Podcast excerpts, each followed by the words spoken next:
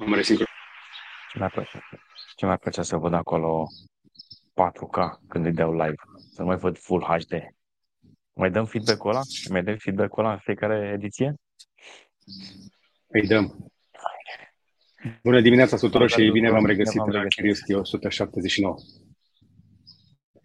Auzi, ăsta e numărul Sper că auzim bine chiar și cu reluare. Uh, da? Sau Da? nu? Cred că da. Am, un, am un feeling destul de puternic că da. Așa Ia să se vedem dacă ne pare, spun da? oamenii în comentarii. Poate știu ei mai bine. Ia să vedem.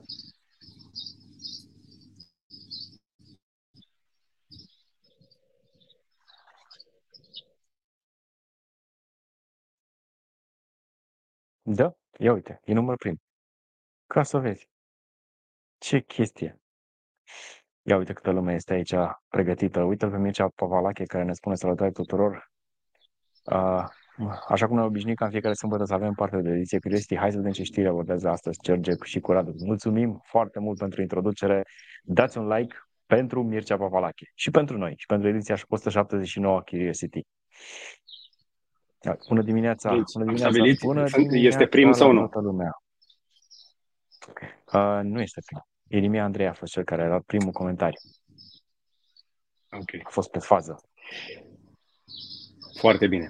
Ne bucurăm că suntem împreună cu voi. Sperăm că ține 5G-ul sau Wi-Fi-ul. Uh, a- mă, mă bucur că putem să fim și live din când în când așa, pentru că avem destule noutăți din internet și tehnologie și cred că e un moment bun să începem uh, uh, cu ele de- așa de dimineață, uh, ca să avem în față tot weekendul, să știm că suntem actualizați, suntem upgra- upgradați și updatați la zi cu softul.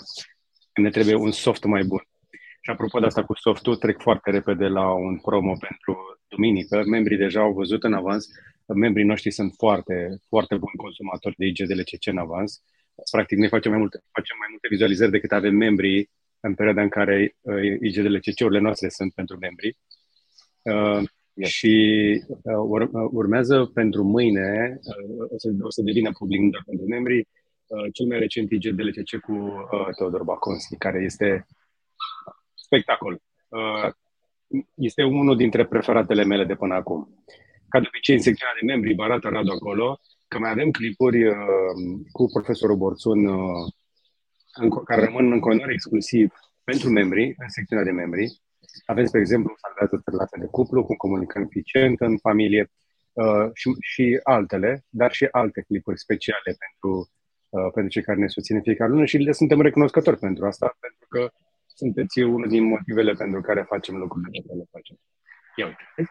Dacă ești membru, poți să vezi uh, acest IGDLCC în avans, care, încă o dată, are uh, mai multe vizualizări decât avem noi membri. Ceea ce înseamnă că membrii ori îl văd de mai multe ori, ori uh, șeresc contul, ceea ce nu mă deranjează absolut deloc. Noi nu suntem Netflix, nu discriminăm. Se văd vizualizările? În sec- uh, aici nu, se văd, uh, se văd la noi în spate. Aici nu se văd, da? Bun. Uh, cam atât cu promo de la mine. Uh, a făcut și Radu un clip foarte fain săptămâna asta despre inteligența artificială, pe care, sper, dacă nu l-ați văzut, chiar insist, cred că merită, uh, în care a povestit uh, despre cum faci bani pe bune cu inteligența artificială, nu uh, ca în toate thread-urile alea uh, stupide de pe internet și clipurile de pe TikTok. Dar mai bine le spui tu, Radu.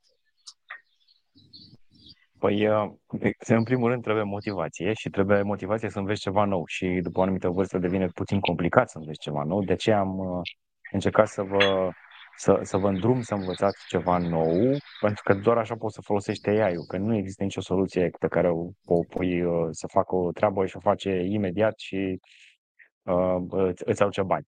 Nu există variantele alea și chiar dacă crezi că există și ți arată alții că au făcut-o, crede-mă că ei au citit foarte mult înainte despre chestia asta. Cea mai bună variantă este ChatGPT, care te ajută să scurtezi drumul ăla până la răspunsul pe care îl cauți, indiferent de problema pe care o ai avea-o. Pentru că el caută, de fapt, pe internet pentru tine și îți sumarizează totul.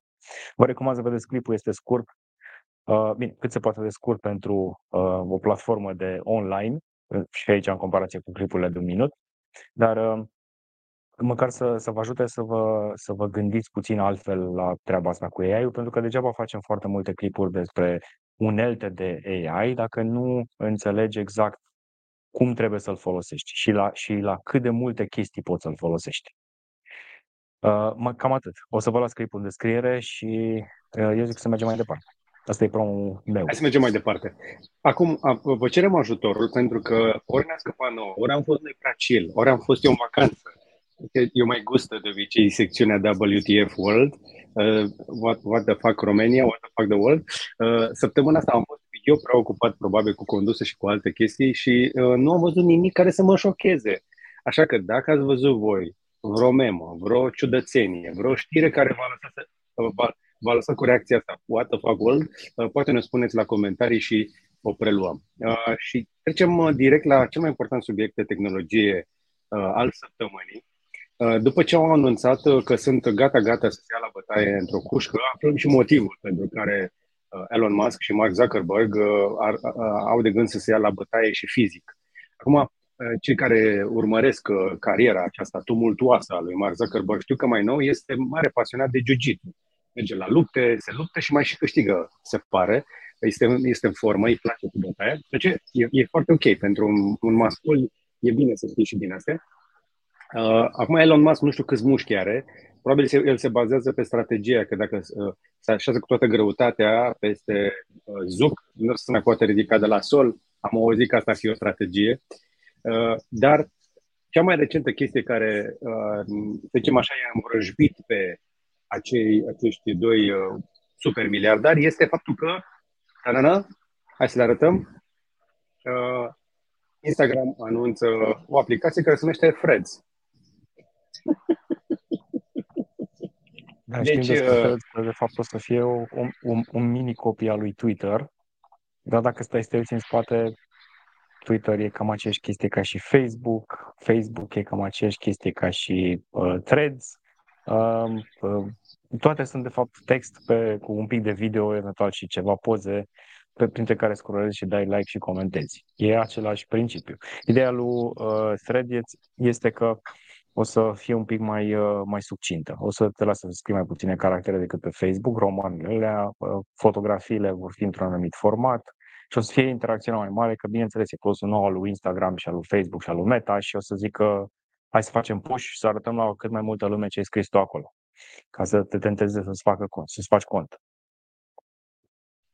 Acum, eu sunt Acum... tare curios uh, cât, cât, cât de mulți oameni vor și folosi chestia asta. Uh, Mark Zuckerberg a anunțat în uh, aseară că deja au peste 70 de milioane de persoane care s-au înscris pentru a avea acces la Threads. Sunt sigur că curiozitatea este foarte mare. E ușor să adun 70 de milioane când pleci de la 500 de milioane de utilizatori pe Instagram și nu mai știu cât, peste miliard pe Facebook. În condițiile în care i-au împins această chestie cu Threads peste tot, Threads practic este încă o copie a Twitter, aș spune pe șleau, Uh, este încă o copie a Twitter, în condițiile în care au mai încercat și alții să copieze. Ah, scuze, 2,35. Uh, da. E ca și uh, mai, mai un oraș întreg, dar strici doar pe scară, că ai deschis o aplicație nouă. Exact e ușor să anunți că ai făcut 70 de milioane atât de repede de preînscriși când ai atât de mulți utilizatori. Încă o dată, uh, nu este primul exemplu de așa ceva. Hai să încercăm să arătăm dacă găsim chestia asta, pentru că nici măcar nu am căutat ca să vedem cum arată, pentru că pur și simplu nu avem atâta lățime de bandă să ținem pasul cu toate toate copiile, Mastodon. E cineva pe Mastodon? Aș vrea să, sunt curios dacă a folosit cineva Mastodon. Trebuia să fie locul ăla unde fugeam cu toții de pe Twitter când a luat-o Twitter razna. Uh, nu știu, e cineva de aici. Apoi uh, am mai încercat Jack Dorsey, după ce a plecat de la Twitter, evident, să facă un Twitter mai liber și a spus Blue Sky. A auzit cineva de Blue Sky? Este cineva pe Blue Sky? Eu am Blue Sky aici, dar nu am pe telefon. Eu, Blue Sky. Așa, building ăsta, super. Apoi, mai este o aplicație uh, din categoria Twitter uh, care încearcă să ajungă mainstream și nu prea reușește, este unui fost președinte care ar vrea să mai fie încă o dată uh, cât de curând, uh, care se numește Truth Social. Uh, nu Trump Social. Deși ar putea să fie și Trump Social. Truth Social este încă o aplicație de... Păi nu mai ține aminte cum se numește. Uh, Da. De când, când uiți cum se numește, îi spui Trump Social. Uh, că de-aia e făcută. Este ca să aibă el control acolo. Și atunci, astea sunt doar trei dintre um, copiile de Twitter care au încercat să devină mainstream și nu au reușit. Și există un motiv pentru chestia asta. Primul venit, primul servit. Facebook ne-a rămas în minte ca fiind locul ăla uh, pentru poze, video, uh, pensionari, teoria conspirației, rețete, pisici, chestii de felul ăsta, după care Instagram a devenit un loc pentru fashion și așa mai departe. Cu toate acestea însă, trebuie să recunoaștem un lucru, că cei de la Meta, Facebook, uh, cu uh, Mark Zuckerberg în frunte, sunt foarte competenți la copia. Și sunt, vă provoc să ne spuneți foarte repede uh, dacă știți câte din produsele actuale ale Facebook sunt copii. Încă deja marea majoritate sunt copii, nu știu că vă dați seama. Uitați-vă puțin în spate să vedeți la cum au inovat. Facebook la început uh, nu prea avea video, după care s-a dus pe partea de video încercând să concureze cu YouTube. Au extins partea de video, dar hai să spunem că acolo s-a dezvoltat natural. Însă um, ce nu le-a ieșit foarte bine este partea de stories. Iar, uh, spre exemplu, Instagram cu stories au copiat ceea ce știm deja că lansase înainte Snapchat. Snapchat pe care i-au dus uh, până pe marginea gropii. Da? După care, da, da, da. Uh, după ce au copiat uh, Snapchat ca să facă stories, și-au dat seama că vine un concurent și mai mare din urmă, TikTok, uh, care făcea clipuri muzicale, cărora cei de la Instagram le-au spus Reels, Reels care de pe Instagram s-au dus și pe Facebook. Ia uite că ai văzut, nu trebuie să cauți mult până găsești uh, cum a copiat și pe cine. Deci, avem uh, a, Facebook Gaming, să nu uităm, da. Deci, WhatsApp ah. Stories, așa, care sunt și pe WhatsApp. Instagram, da? Deci Facebook, Instagram și WhatsApp. Uite, Facebook Gaming, iarăși copiat după Twitch. Hai să mai vedem. Uh-huh. Workplace, de pe Slack. Workplace, evident. Exact. Facebook Dating, Tinder. Facebook. O știm deja, am discutat de ea în edițiile anterioare de Curiosity. De ce faci asta? Așa. Exact. Foursquare care devenise parte din uh, Yahoo, care Yahoo este aproape de funct. Reddit, Facebook, Facebook Groups, group, da? sigur. Periscope, yeah. Instagram Live. Și atunci a fost scandal. Exact. Și Signal. Uh, Signal. WhatsApp. Facebook. Fortnite, Facebook Horizon. Asta a fost chestia aia cu VR, care, în care caracterele chiar arătau că de din Fortnite. Și, bineînțeles, faimosul Marketplace. Nu știu dacă a folosit cineva. Faimosul Marketplace de Facebook. Mm, ai unde toate într-o vreme pare că prinde tracțiune la noi. Părea că prinde și la noi la Facebook Marketplace sunt, uh, sunt gratuite. Nimeni, nimeni nu pune prețul acolo. Toată lumea așteaptă să întrebi, să negociezi Am intrat de da. curiozitate, și... dată, n-am căutat absolut nimic, dar nimic n-a preț. Totul era zero, până și mașinile.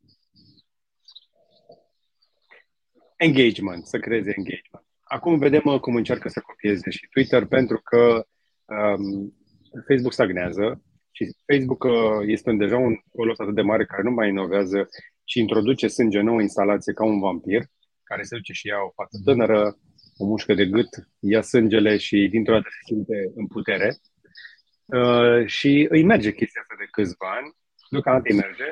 Uh, nu i-a mers însă chiar pe toate liniile, nu i-a mers așa de bine cu TikTok, TikTok a rezistat, nu, nu i-a mers atât de bine pe partea asta de text, deocamdată Twitter rezistă și eu cred că va rezista.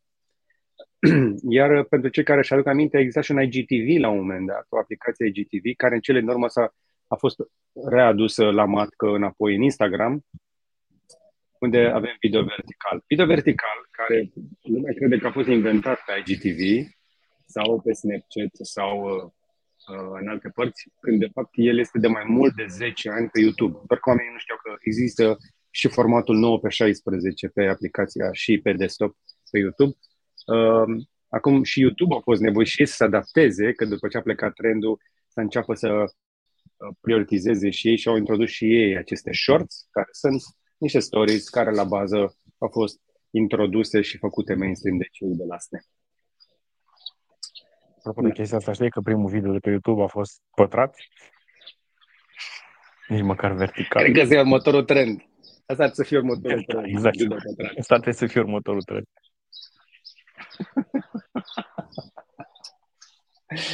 Da. Așa arată uh, un cofondator al, uh, al YouTube de pe vremea aceea. 5 ani, video verticale, atunci când Mhm. a apărut deja trendul, uite, 8 ani. Ia uite. Ia uite. Asta este bun. Vertical video syndrome. Era de fapt filmat Mhm. mm-hmm. 16 pe 9, dar era pe un ecran negru. Exact. Uh, Acum, eu v-am mai spus chestia asta. Uh, Eu am pus pariu că IGTV nu va avea viitor, dar între timp lucrurile s-au mai schimbat. Uh, Video vertical a prins pentru că oamenii pur și simplu m, nu prea sunt dispuși aparent să facă chestia asta, sunt suficient de leneși și pentru că când te uiți la un cap vorbitor, pe verticală nu e rău, hai să zicem. Acum, n-aș intra în foarte multe Da. teorii despre chestia asta, Uh, Cam mai povestim despre video vertical. Ne bucurăm că vă uitați la noi în 16 pe 9, pentru că ochii voștri sunt așa. Nu sunt așa. Asta este cel mai simplu argument. Dar uh, uh, e loc și de competiție pe zona asta de social media și acum să nu-i plângem noi de milă, nici lui Elon, nici lui Zuc, că ei, ei, ei plâng pe niște miliarde, ca să zic așa, dorm pe niște miliarde, multe. Yes. Da. Mulțumim, Mircea. A- Îi apreciem pe toți cei care stau Mulțumesc împreună cu noi să, urma, să, să se pună la curent uh, și trebuie să vă mai spunem un secret. Uh, Nu facem acest curios pentru cei care știu că au mai urmărit, fix ca să stăm și noi la curent, pentru că altfel n-am ține nici noi pasul cu toate noutățile. Este, este cumva este un fel de igienă și pentru noi. E ca mersul la sală. Da. Bun. Um, hai să mergem și la celelalte subiecte, că mai sunt câteva chestii interesante. Ce părere ai? Uh, Dar ia povestește unde ai fost tu până ieri. Cum? Eu? Unde ai fost tu până ieri, da? A, a, unde am fost până ieri? M-am plimbat, am fost în orașul ăla frumos în care se conduce absolut groaznic. Îmi aduc aminte că am condus odată o mașină închiriată și am zis că nu mai fac chestia asta, mai bine iau metrou, care se numește Paris. Bă, nu se mai bate nimeni pe străzi, spun de pe acum. Am făcut vreo câțiva kilometri și pe jos. Uh, m-am dus și am mâncat la Five Guys. Pentru că trebuia, era necesar și mi-era poftă. Și am fost să vedem uh, noile dispozitive de la Honor. Mai exact, Honor 90, Honor 90 Lite, uh, tablete, laptopuri uh, și, bineînțeles, ca să ținem pe toată lumea la curent, avem și noi un review chiar aici pe, pe site cu Honor 90, la care eu am spus telefonul cu cel mai bun display din lume. Și destul de multă lume s-a, uh, mi-a scris acolo în comentarii că nu, că știi că mai este um, uh, sunt uh, de la Samsung cu display-uri mai luminoase și așa mai departe, că sunt altele care au display mai mari. Sunt de acord, dar cel mai bun display din lume înseamnă un cumul de funcții, adică, în primul rând, are uh, un display foarte luminos, uh, în al doilea rând are un uh, display care are un uh, refresh rate foarte bun, 120 de Hz în cazul de față, e curbat, este OLED și, bineînțeles, are acel PWM dimming, care se referă la cât de repede își face refresh display-ul și cât de deranjant este pentru ochi. Și l-am pus în comparație cu un Galaxy Z Fold 2, care este încă un telefon de top chiar și acum, este practic mai scump decât acel telefon, ca să vedeți diferența în cadrul acestui review, pe care am încercat să-l fac mai scurt, dar o să-l facem și mai scurt. Practic e un telefon suficient de potent, dar cu un display care cumulează toate funcțiile de care ai nevoie să fie și luminos, să nu-ți obosească ochii, într-un pachet mai accesibil decât ți-ai putea imagina. Apropo, este varianta de- de 12 GB de RAM cu 256 de stocare la telefonul ăsta costă 2899 de lei la lansare. 512, atenție, un telefon cu jumătate de tera. Cu un procesor foarte similar cu 778G-ul pe care îl știm deja. Uh, Vă las să vedeți uh, review-ul, o să lăsăm link și pentru acela în descriere. Și am mai văzut niște chestii interesante, niște tablete foarte accesibile uh, în zona de 200 de euro, care m-a surprins o chestie la ele. Tableta aia avea 2 GB de memorie RAM și totuși se mișca ca una care are 8. Acel caching pe care îl fac mai nou telefoanele pe sistemul de operare Android este foarte bun. N-am avut niciun fel de întârziere pe o tabletă care avea 2 GB de RAM. this is surprising. Uh, mai sunt multe gadgeturi care vor mai apărea lunile care urmează și o să le uh, avem aici la, la butonat pe toate. Dați un like apropo și acelui review și lăsați în comentarii după ce îl vedeți, pentru că e puțin diferit de, diferit de celelalte. Să-mi spuneți dacă vă ține.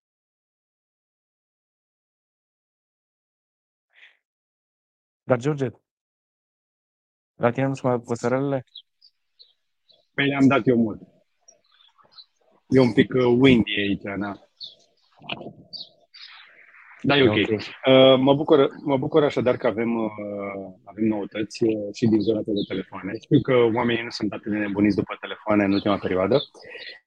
Uh, am putea trece foarte repede la World News, pentru că avem și câteva subiecte din categoria asta. Uh, și aș începe cu uh, o știre care, acum, deși suntem noi pe tehnologie, și tehnologia de război ne atrage atenția, iar uh, Radu a selectat o știre despre o muniție care ar trebui să ajungă în Ucraina, pentru că ucrainenii tot cer uh, aviație, uh, cer tot felul de echipament militar pentru a termina mai repede războiul, lucru care vine destul de greu. Iar americanii sunt uh, și ei destul de, ei zic la nivel declarativ că vom susține Ucraina atât cât e necesar, cu câteva mici excepții. Încă nu vă dăm avioane, încă nu vă dăm uh, rachete cu rază lungă care să ajungă prea departe, ca să nu cumva să supărăm prea tare ursul de la Moscova. Dar există un anumit tip de muniție care ar putea să ajungă în curând, sper că asta este de la mine, ar putea să fie de la mine. Uh, există un anumit tip de muniție care ar putea să ajungă uh, la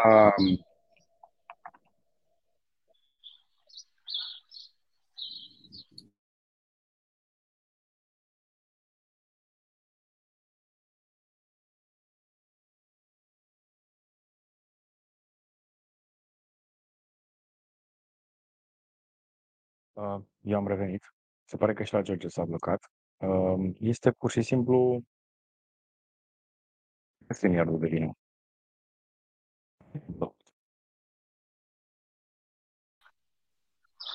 George, bine ai revenit. Așa. Hai că am revenit. O să mai pice. Da, suntem în Grecia. Da, a picat și la mine. Pur și simplu StreamYard ne-a zis, pa, adio. Ia, da, foarte ciudat. Stream-ul, suntem ok, dar pur și simplu s-a, s-a blocat pe moment. Da, am revenit, suntem aici. Așa, ziceai, ziceai de muniție, Așa. ziceam de muniție. Deci, revenim, um, discutăm despre există un controversă. Hai, explică tu.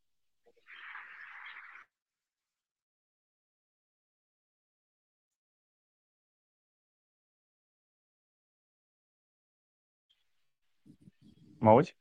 Mă auzi, Radu? Da, te aud. Hai zile tu aud, despre aud. povestea cu muniția, pentru că tu ai Da, există o discuție uh, pe internet legat de muniția pe care o va livra Statele Unite către Ucraina și controversa este că este tipul ăla de uh, cluster ammunition cluster bombs, adică bombe care se desfac în bucăți și pot acoperi o suprafață foarte mare. Acum, nu e nimic nou, pentru că Ucraina și chiar și Rusia au folosit tipul ăsta de muniție de când a început uh, conflictul, doar că astea ar fi foarte puternice și pot acoperi o suprafață foarte mare și controversa este faptul că pot uh, afecta uh, și um, alți oameni decât soldații implicați în, în lupta respectivă mai ales de partea Ucraina, Ucrainei, dar și uh, de partea Rusiei. Se spune că o, singur, o singură canistră de genul ăsta poate acoperi o suprafață de 30.000 de metri pătrați. Ceea ce este nasol, pentru că atunci când trimiți o, o rachetuță din asta către inamicul tău, ăla de obicei este pe o suprafață mai mică și e posibil să atingi alte clădiri, alți oameni care sunt în zona respectivă, plus că sunt mult mai mari față de celelalte, cele folosite până acum și pot distruge o suprafață mai mare.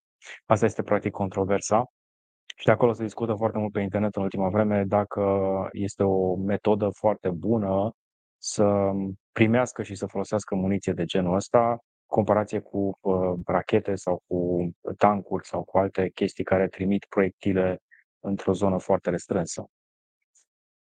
E, e un fel de Uh, știi că se foloseau în, uh, în războaie uh, mai de mult, că de acolo au apărut și convențiile astea să nu mai folosim uh, uh napalm și uh, gaze și chestii de genul ăsta care sunt uh, foarte uh, nasoale pentru o suprafață foarte mare, asta că intră cam în aceeași categorie. Pur și simplu vrei să distrugi tot ce se întâmplă în zona respectivă.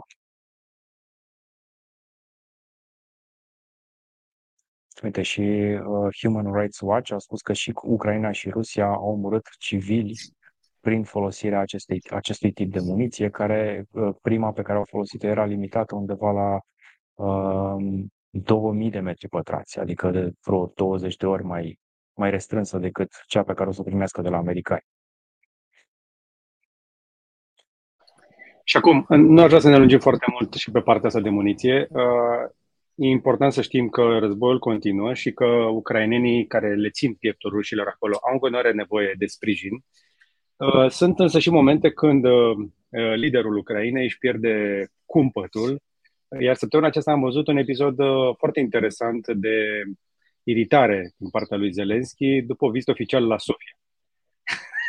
Dar puteți să mai dați cât un F de chat când pică netul? Și o să vorbim și despre podul ăla. Uh, Radu, am pus eu un uh, document acolo, un mic video, uh, de la întâlnirea lui Zelensky cu președintele Bulgariei Radev.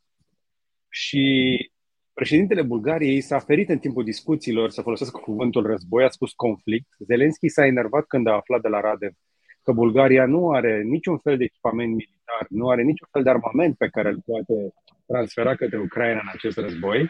Practic, Bulgaria se comportă ca și Ungaria în speța asta ca și Serbia și ca alte țări care, ca și Austria puțin, uh, care uh, nu suntem cu rușii, dar nu vă dăm nimic.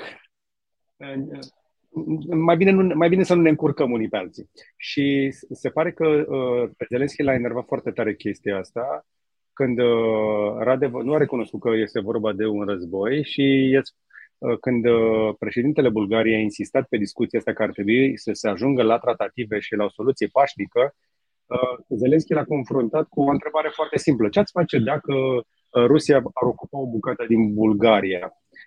Ați zice, bine ați venit, rămâneți aici sau ați încercat să-i scoateți de pe teritoriul vostru?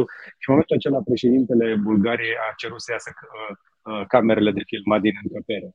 Și dar au pus o masă mare acolo, ca să nu vorbească nimic, iar Zelenski s-a întors din Bulgaria cu, dacă nu avea deja, un prieten mai puțin și fără, uh, fără armament.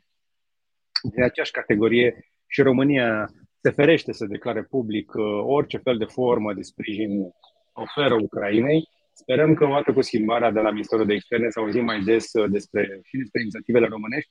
Despre chestia asta, încă o dată am vorbit cu Teodor Baconski, fost ministru de externe și un diplomat cu multă experiență, de aceea vă încurajez, trebuie neapărat să vedeți acest IGDLCC de mâine.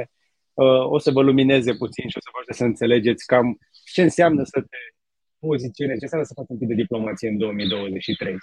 Mi s-a părut o, o stire importantă pentru faptul că chiar dacă sunt eu în vacanță aici, asta nu înseamnă că războiul din Ucraina s-a terminat. Din potrivă, el se desfășoară în continuare, este sângeros și uh, rușii nu pot fi opriți decât cu singura metodă pe care o cunosc și pe care o respectă. Adică vocal.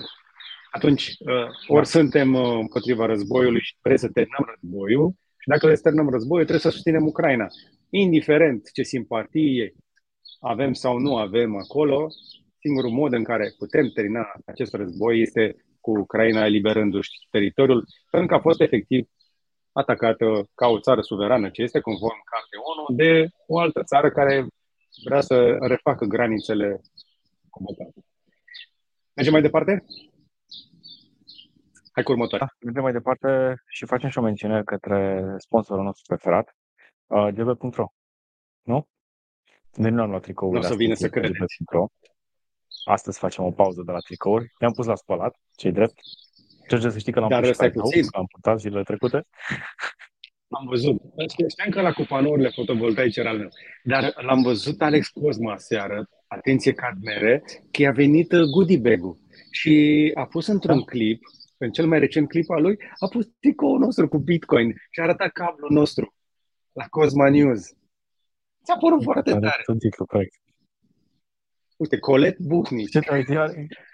Yes, are tricou pe el. Foarte tare, mulțumim, Alex. Îți mulțumim foarte mult. Și, și, l-a pus, și l-a pus pe video, de mai în minus, ca să vezi că are alt tricou și după aia trece pe... Uite aici. Și începe să se schimbe și acolo a tăiat înregistrarea. Mi se pare că ai văzut? Avantajul da. unei înregistrări. După care a zis el că uh, de ce ne-am făcut un magazin mai repede, foarte, foarte drăguț și m-am gândit eu așa că el fiind ambasadorul obiectelor uh, accesibile, am putea să-l facem uh, ambasadorul nostru pentru toate obiectele cu prețuri mai mici de 150 de lei. Ca el și-a la biciclete de 150 de lei. Um, și eu vânez chilipiruri. apropo, nu doar, nu doar Alex, am arătat într-un clip pe case bune recent cum mi-am luat scarificator cu 800 de lei de pe OLX de la un pensionar din satul mare. Adică de ce să ratezi un deal bun? Cea mai bună metodă ca să reciclezi este re- să reutilizezi. Orice. Corect. Așadar, de pe Gadget Boutique vă puteți cumpăra și tricouri și cabluri de toate felurile, dar săptămâna aceasta trebuie să salutăm pe cineva care și a cumpărat de la noi, spre exemplu, un deviale, am vândut un teamai de vialeu, dar avem, pentru cei care nu știu, uh, avem uh, și aceste teraganuri, care sunt absolut, uh, uite, eu că le aveam la discount și a luat, și a luat cineva că a văzut la reducere și reducerea era pe bune. Avem aparat de vibromasaj de la Terabody Teragan, care e 2099 de lei, dar este la un preț corect, pentru că noi îl aducem direct de la de distribuitorul regional Testăm pe piața cu ele pentru că știm că sunt scumpe, însă din tot ce am testat ne sunt cele mai bune când ai nevoie de un masaj, când ai contractură musculară, când nu poți să la sală sau dacă faci sport. Sunt foarte folosite mai ales de oameni care fac sport constant, pentru că uh, îi ajută să scape de contracturi uh, și să se și relaxeze. Uh, sunt puternice și datorită formei astea poți să le folosești oriunde. Acum, uh, cred că v-am mai spus, uh, eu am, înainte să luăm acest Terabody, din nou, știu că este scump, am testat și eu variantele mai accesibile și vă pot confirma că după ce le pe alea ieftine, tot la uh, Terragan o să ajungi dacă vrei ceva de calitate și care să și reziste. Și mai e o chestie, cursa aia a pistonului este cea mai lungă. La celelalte face așa o vibrație foarte scurtă, aici să face o vibrație mai lungă, atunci intră în profunzimea fibrei musculare. Hai, de ajuns cu lauda de propriu magazin. Yes. Bun. Hai că Le zicem, vă, le zicem, vă zicem foarte repede uh, și de winwin.fi. Trebuie să lăudăm totuși și magazinul suplimente care uh, merge deja mai bine decât Gadget Boutique. Uh, e, e ceva cu mâncare, cu suplimentele, uh, că oamenii uh, sunt mult mai repede atrași de ele. Um, Lorena a, a băgat marfă nouă și are proteină nouă, inclusiv vegană. Um, okay. Are tot felul de shake-uri. Mm-hmm. Asta dacă vrei neapărat vegan. Acum, eu nu sunt cel mai mare fan de proteină vegană, este bună. Sau dacă de e mai degrabă ca semenții. La, sau dacă ai alergii la, la lapte sau la, la zero din lapte din care se face proteina normală. E și asta o variantă, să știi. Nu prea am auzit eu de alergii de genul ăsta, dar hei, ar putea să fie. Uh, proteina asta vegană se poate fi folosită în mai multe moduri și uh, pe lângă ea, o să vedeți aici că o să, tot apare pe site acest Apple Cider Vinegar Gummy. Îl vedeți aici în dreapta?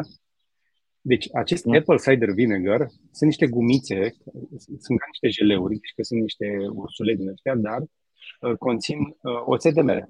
Și este un oțet de mere făcut special ca să poți să le iei după masă și îți face digestia mult mai bună, te balonezi, nu ai probleme, deci este foarte, foarte bun recomand că și eu l-am folosit. Uh, și mai sunt și alte chestii interesante pe, pe site-ul Lorenei, vă încurajez. Are din ce în ce mai mulți clienți și mă bucur, mă bucură succesul magazinului ei de suplimente, pentru că încă o dată sunt testate pe oameni, adică pe noi. și aici în vacanță mai testează niște produse pe mine pe care vrea să le aducă în gama acolo și eu testez cu mare plăcere mai ales batoanele ei, batoanele alea proteice. Doamne, deci când mănânc chestia mă gândesc, oare e legală? Pentru că are are ciocolată, are chestii, știi, este dulce, este miam, miam, miam. Uh, are inclusiv un fel de Nutella, doar că e sănătoasă. Aceste smart bars, doamne, cum sunt.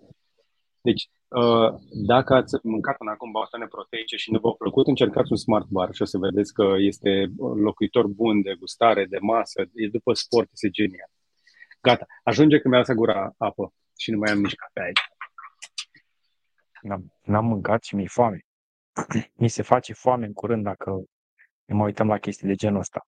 Hai să mergem la câteva știri. Uh, una singură de la noi din țară. Vine înapoi uh, uh, festivalul IMAP, se întoarce la București în luna septembrie și o să proiectăm multe chestii foarte interesante. Acum, nu știu dacă ai văzut concertele alea, sunt, stai că le caut acum. Care din ele? Cu, a, cu video mapping, e, da. E care, care este foarte bun. Uh... Îmi scap acum Sunt câțiva, lui. Dar are niște, foarte are niște chestii de genul ăsta. Și eu mă nebunesc după ele.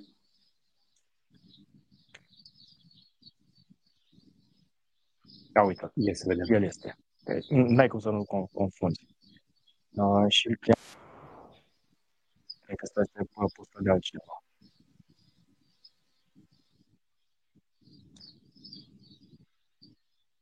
Așa. Eric Price, Afterlife, ba, așa. Am văzut că sunt o grămadă de, de spectacole. E în direcția asta. Când ai un ecran mare, poți face niște chestii absolut spectaculoase. Sunt curios Așa dacă este. s-au gândit cei de la uh, IMAP să pună niște melodii, să avem niște chestii de genul ăsta în, uh, Uite-l, mă, Anima este. El e. Dacă vezi chestiile astea, efectiv ți se face pielea de găini. Să te uiți la ele chiar și uh-huh. pe mhm. telefon. Nu trebuie să fie pe un ecran mare. Uh-huh. Cool. Deci ce face tipul ăsta? Bate la fund.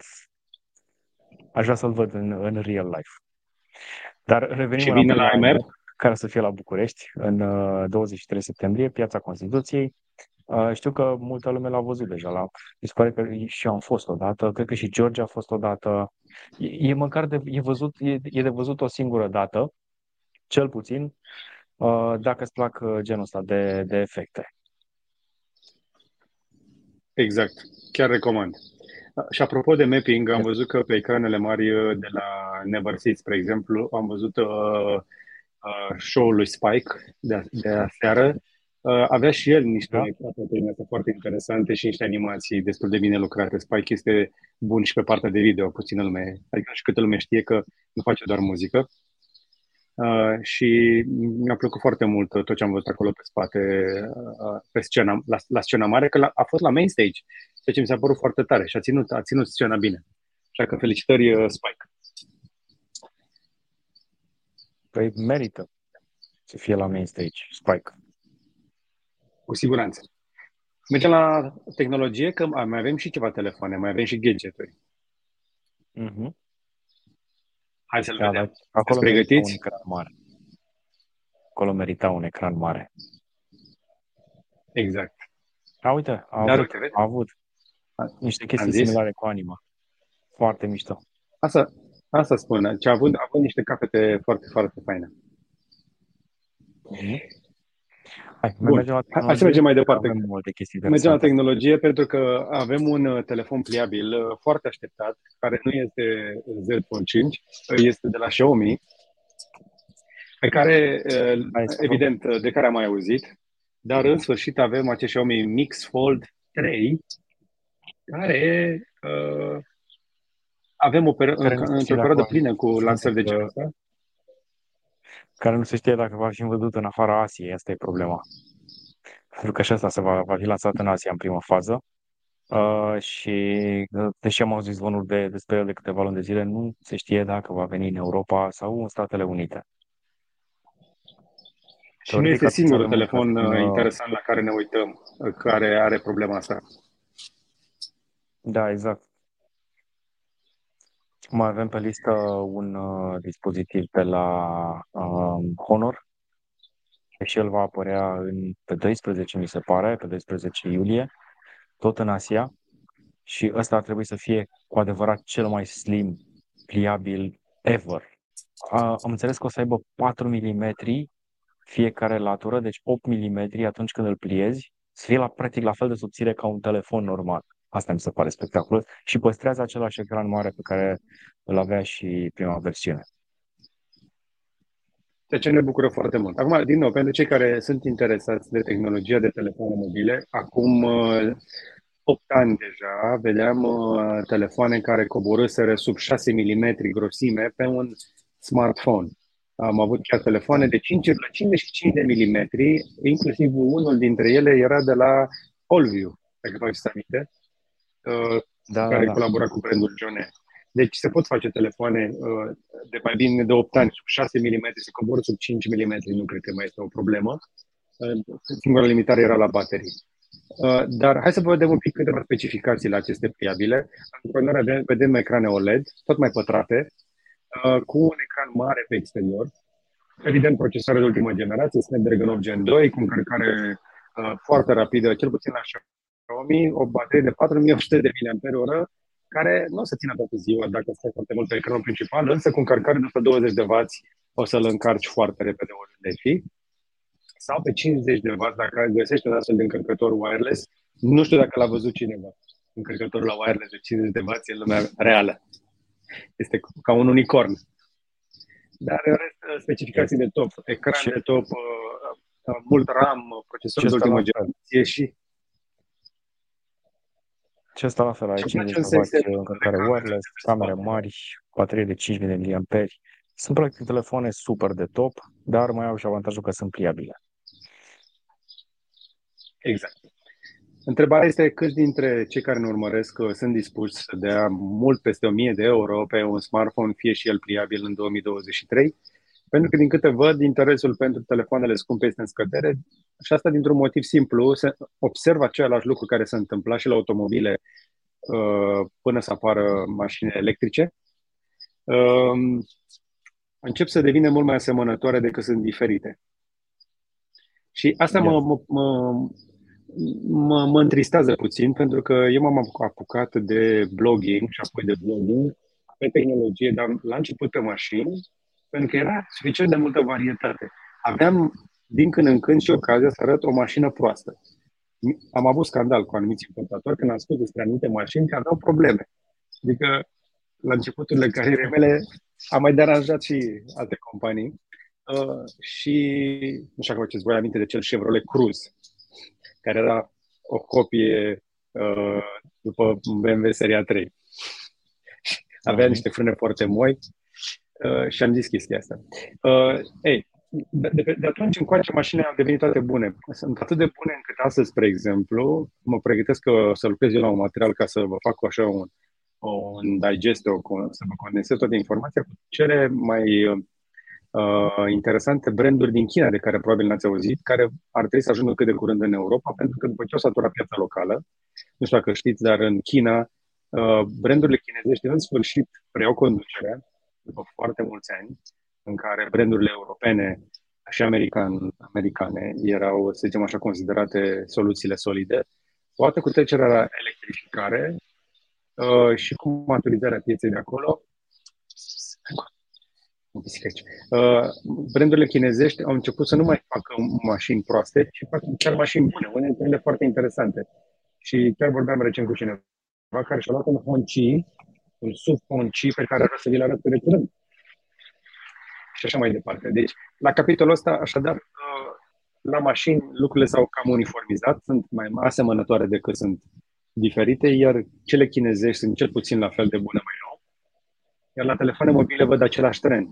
De aceea, încă o dată, sunt curios ce fel de ce fel de smartphone-uri mai merită să îți cumpere anul ăsta în lumea concretă, în lumea reală de la voi, pentru că și eu sunt pe un iPhone de acum un an jumate um, și nu văd niciun motiv uh, real și urgent uh, să dau peste 1000 de euro ca să-mi iau un super smartphone în 2023, oricât de pasionat aș fi eu de the latest and greatest. Adică nu am văzut un mare avantaj uh, să am un device mai nou în ceea ce fac eu în viața de zi cu zi.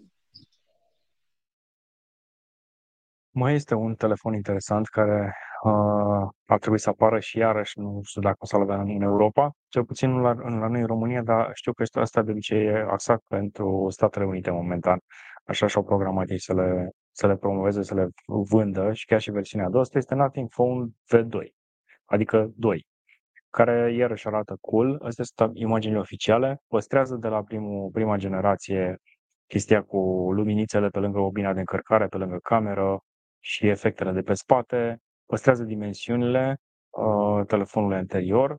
Seamănă foarte mult cu un iPhone, dacă te uiți, că asta a fost și ideea, să-l facă să îl confunzi un pic cu un iPhone sau cu carcasele de iPhone care au uh, MagSafe-ul pe spate. Și sunt curios ce, cât de bine o să, o să se miște acest telefon uh, în comparație cu celelalte. Uite, de, de la Marquez, de la MKBHD, el a pus uh, fotografiile cu telefonul, dacă nu mă înșel pe lângă site oficial. Păi așa s-a întâmplat și la prima lansare. Carl Pei are o relație specială, din câte știu, cu Casey Neistat și implicit uh, și cu uh, Marquez și uh, cam ei au acces uh, la primele device-uri, ceea ce este ok, pentru că Marquez face niște review-uri bune. Uh, însă nu știu cât de dope tech este acest Nothing Phone uh, din punct de vedere al specificațiilor. Adică este ideea asta cu gliful acela, cu logo-ul de pe spate, mi se pare drăguț. Uh, faptul că ai niște control pe LED-urile alea, dar în lumea concretă nu, nu știu câți dintre noi vrem să ne blingănească LED-urile. Adică cel mai mult dintre noi ne-am și oprit soneriile, ne ținem telefoanele pe vibrații, uh, nu prea mai suntem atât de interesați să, să vedem bling-bling-ul ăsta, sau poate că nu mai suntem noi în da, segmentul ăla și poate sunt alții. Cred că nu mai suntem noi să ne luăm, pentru că știu că e, e foarte interesant un telefon care are spatele cumva transparent, cum este ăsta, și să știi că multă lume încă folosește flash-ul pe post de notificare atunci când primesc apeluri. Și pe iPhone, chiar și pe alte telefoane. Am văzut multe flash-uri. Da. Uh, Așa e. Flickering, pentru că dacă l-ai pe, pe mute tot timpul și te obișnuit să-l ții pe mute, atunci trebuie să îl observi. Așa este. Așa este. Așa este. Îl salutăm pe Sorin Nene, care a devenit membru, și trebuie să îl salutăm și pe Spectrium, uh, că are dreptate. Sarmale cu hrean oricând. Hrean este wasabi românesc, se yes. știe. Am luat niște muștar de la, de la francezi. Am luat două butelcuțe așa de muștar. Vin în ceramică, fancy, dar e bun. E bun, e de savurat așa câte un pic. Bun. Da, bine. A, uite, mă întreabă aici, Mircea Pavalache, ce, ce brand de laptop are Radu? A, nu știu dacă a observat laptopul meu. Ia uite cum arată. Hm? Place? Este nothing laptop. Nu are nimic pe el, niciun brand. Exact. Este un um, uh, Acer Concept D din generația mai nouă. E un laptop care are cititor de carduri ST pe care l-am uh, schimbat. Da, și, da, da, și are cititor de carduri, să știi. E ok. Ne descurcăm. Păi da, știu. Da, asta e cu Windows, cu cititor de carduri. Este mai raritate decât Mac-ul. Da. Acum, uh, trebuie să revenim um, un pic la la discuția despre tehnologie și despre Freds, pentru că uh, avem uh, totuși, dincolo de disputa asta cu copiatul de care vă spuneam, sunt și câteva discuții despre privacy. Și la capitolul privacy avem inclusiv un material uh, pe Mint, Live Mint, pe livemint.com, care vorbește despre cât de multe informații colectează Meta prin această aplicație Freds. Adică Cred că și-au dat seama și ei că e mai bine să bagi toate chestiile astea de la început decât să le bagi după aceea progresiv și să enervezi oamenii, măcar să știe de la început în ce se bagă. Și sunt foarte multe date personale care sunt cerute pentru a te putea loga. Uh, acum mai nu există și cont Meta, nu mai ai doar cont Facebook. Uh, ca să te loghezi într-una în alta, iarăși sunt o mulțime de încărligături din asta prin tot felul de linkuri. Uh, povestea, spre exemplu, Andrei Bala recent că să treci într-un anumit site ca să bagi un link de YouTube, ca să nu se deschidă YouTube-ul într-un browser atunci când postezi pe stories. Deci uh, cei de la Meta, Facebook au un control fantastic pe tot ce înseamnă linkuri, do follow, inclusiv propriile lor linkuri care duc către uh, App Store și Google Play pentru propriile lor aplicații, au avertisment la ieșire, ești sigur că dacă vrei să ieși de pe uh, Facebook ca să urmărești acest link. Uh, așadar, avem o, o mulțime de, de discuții despre dacă sunt necesare toate aceste permisiuni pentru aplicație de text. Pentru că, ia uite, ce date colectează Freds? Radu, te rog, citește meniul. Health and Fitness. De ce are nevoie de Threads să știe cât de mulți pași ai făcut astăzi și care a fost health rate-ul tău? De ce are nevoie de Financial Info? Aici nu se referă la informațiile uh, tale, la, uh, nu știu, să, să-ți legi cardul de Threads, ci pur și simplu la ce tranzacții ai făcut. Ultimele 5 tranzacții, mi se pare. Contact info, ok, whatever, deși dacă te loghezi cu Threads, ai deja un cont de Instagram. User content, Mm, să zicem că pui poze și ai nevoie, browsing history nu ai nevoie, usage data, ok, îmbunătățim aplicația. Mare atenție, așa, browsing history, știi și browsing history ăla?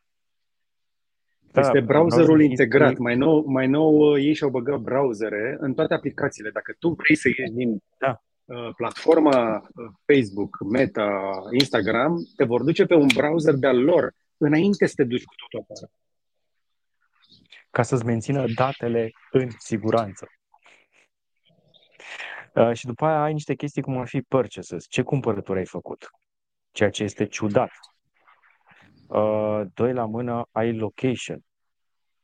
Nu înțelegi ce ai nevoie de locația ta, pentru că, pe la urmă, e vorbim de aplicație text. Ok, să știe cui uh, arată informațiile respective și așa mai departe, contactele.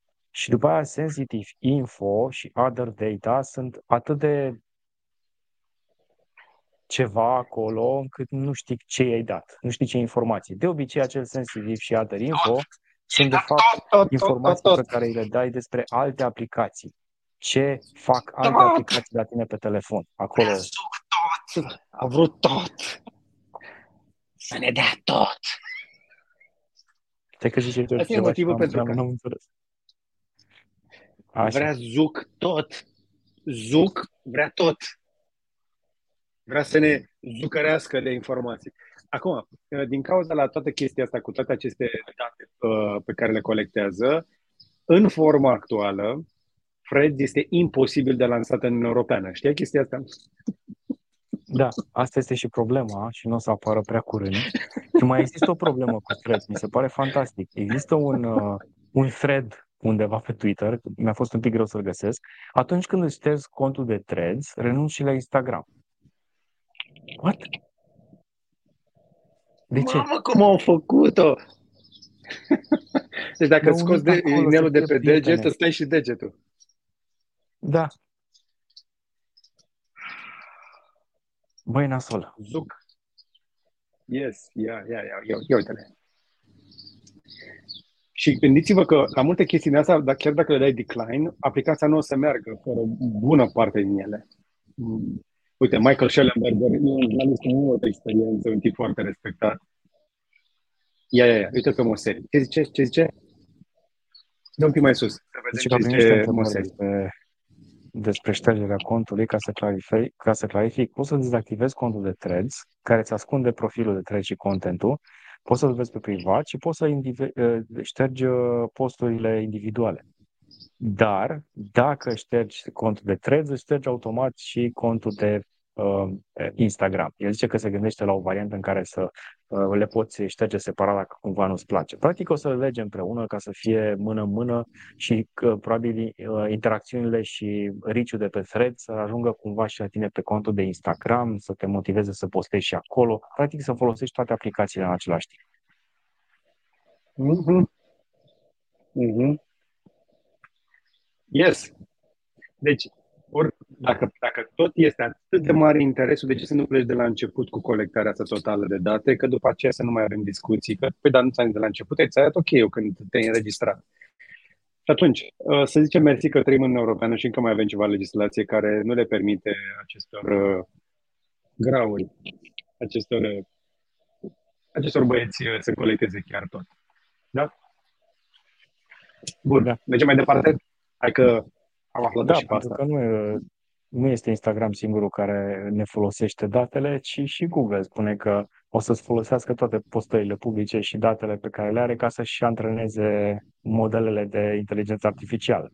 Adică toate pozele pe care le-ai pus tu vreodată pe uh, Google Maps, toate comentariile, review-urile pe care le-ai lăsat, uh, chestii de genul ăsta, uh, chiar și o parte din căutările tale, o să ia profile de la oameni și o să creeze un, un, uh, un AI care să le știe pe toate și să te ajute pe tine, bineînțeles, să găsești lucrurile mai ușor. Pe scurt. Și s-a mai întâmplat ceva interesant la capitolul acesta, pentru că în această bătălie pentru a colecta date de la oameni, pentru că acum partea asta de cod, de AI, de tot felul de algoritmi, a cam fost rezolvată. Vedem deja că inclusiv codul sursă de la Twitter a, a, a fost uh, scăpat la un moment dat de niște ingineri frustrați când au plecat uh, de la compania cu niște valori și codul sursă a fost făcut public uh, la un moment dat. E bine, nu codul sursă mai este problema, ci pe ce antrenezi algoritmul. Și ca să antrenezi algoritmul pe chestii de uh, bună calitate, trebuie să antrenezi pe oameni. Uh, nu știu dacă știți, dar uh, zilele trecute a fost mega scandal că la un moment dat cineva a ajuns la capătul Twitter-ului oamenii au descoperit că Twitter are un fund, are, o, are un capăt, are o fundătură. Pentru că Elon Musk și-a dat seama că plătea enorm pentru servere, oricum, apropo, nu s-a plătit facturile la Google Cloud, face ca la chirie. Încearcă să renegocieze uh, chiria la serverele de la Google, dar uh, și-a dat seama că plătește enorm și pentru că foarte multe alte aplicații fac scraping de date pe Twitter. Pentru că este, fiind la vedere, fiind atât de ușor de navigat, inclusiv fără user și parolă, așa cum, spre exemplu, nu poți pe Instagram sau pe Facebook, ca să nu faci scraping sau să nu poți să faci căutări, um, poți să faci căutări pe Twitter fără să ai un cont de Twitter în momentul ăsta și datele acelea sunt colectate și sunt foarte valoroase pentru că cele mai multe, hai să zicem, multe dintre ele sunt scrise de oameni și și-au dat seama că se făcea atât de mult scraping încât au pus o limitare la cât, pot să cite, cât poate să citească un om într-o zi. Ceva de genul echivalentul la vreo 5 cărți. 5 cărți, niște, niște exact. 10.000 de semne. Uite că ne întreabă cineva acum, uh, îi răspunde rapid la întrebare. Mulțumim lui Andrei Bala care stă aici și ne ajută dă-ne un like și un share ca să ajungem la cât mai mulți oameni. Și răspund rapid și lui Lamar. Uh, cum am putea să ne ștergem tot insidic de pe internet? Mi-ar plăcea un material de pe chestia asta. Chiar vreau să vă arăt un material pe care l-a făcut George acum mai multă vreme. Se numește Cum să te ștergi de pe internet, acum trei ani de zile și a vorbit cu cineva care este expert în, uh, în, în treaba asta, a avut un invitat uh, online care ne arată niște metode prin care poți să-ți ștergi toate informațiile de la începutul de când ai început să postezi tu pe internet și eu mi se pare că era un uh, thread pe Twitter care nu știu dacă mai e disponibil. Ia să vedem. Som, Somner, Somner Liam. Sumner Liam, care și-a pus uh, un ciorap pe față dintr-un motiv foarte simplu, după ce a postat acel thread pe Twitter acum vreo trei ani și ceva, uh, a început să fie mhm. vânat de tot felul de hacker care, care trăiesc în colectare de date și a acceptat să dea acest interviu tocmai pentru a rămâne și sub formă video. Ia uite. Este aici, corect. Deci, da, uh, dacă vreți, să fac patru ani în toată de când există acest tutorial pe internet. Puteți să-l auziți și în variantă video uh, la mine, pentru că Liam a fost suficient de, de treabă încât să ne explice. IGDLCC 56. Mamă, de departe. Old school. Uh, de ceva mergem la AI, nu de alta, dar uh, segmentul nostru de AI deja e de două ori mai mare decât uh, știrile normale. Sunt șase știri aici versus trei la fiecare categorie de tech, hardware și software. Asta e trendul. Hai să mergem.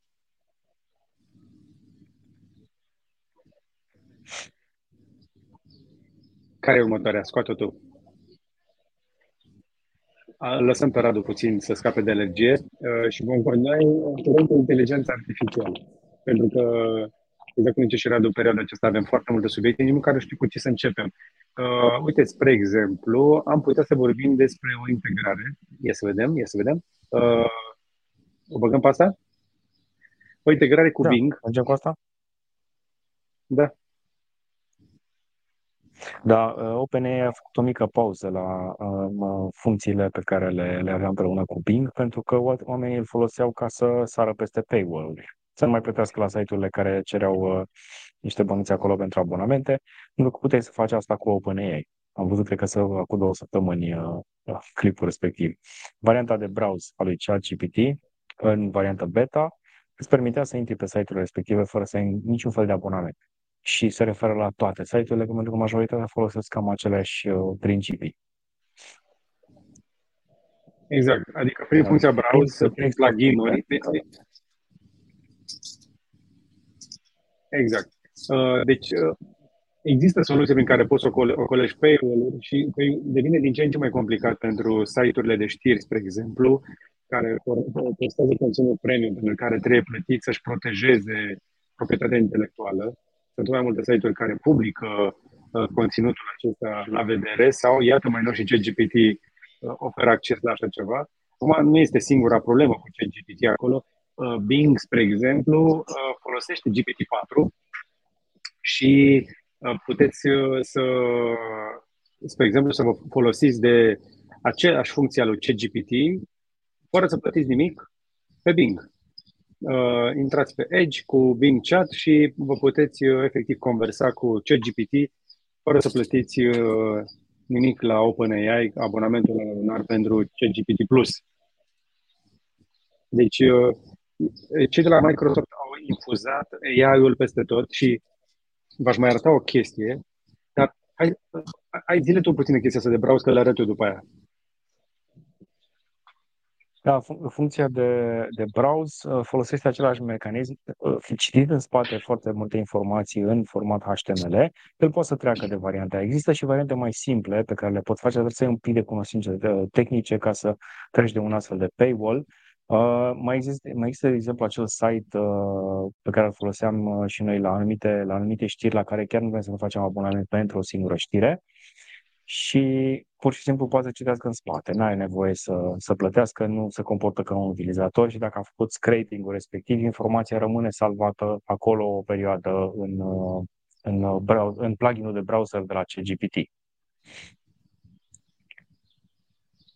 Ce voi să ne da. arăți, George? Acum vreau să vă mai arăt o chestie. Uh, uh, da. Știți că v-am mai arătat eu în trecut uh, o chestie care sună cam așa. Hey Siri, Hey GPT, read me the latest news from Financial Times. Hmm. One sec. Și ia uite că CGPT deja nu mai dă acces uh, la chestii care sunt în spatele unui paywall.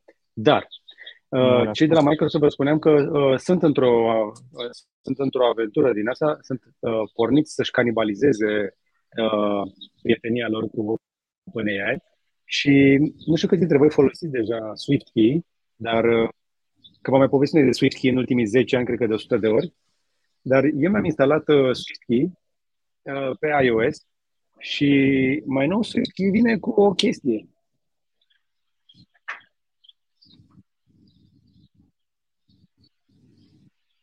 Vine cu Bing direct în browser în uh, tastatură. Mm, nice. Deci am, am, am aici Ce în tastatură. Exact. Deci Bing știe exact ceea ce cauți tu în browser, inclusiv pe site-urile um, uh, pe, asta, pe taburile incognito. E așa? Uh, nu știu. Deci Dar ideea este că o dată ce am dat... Bing,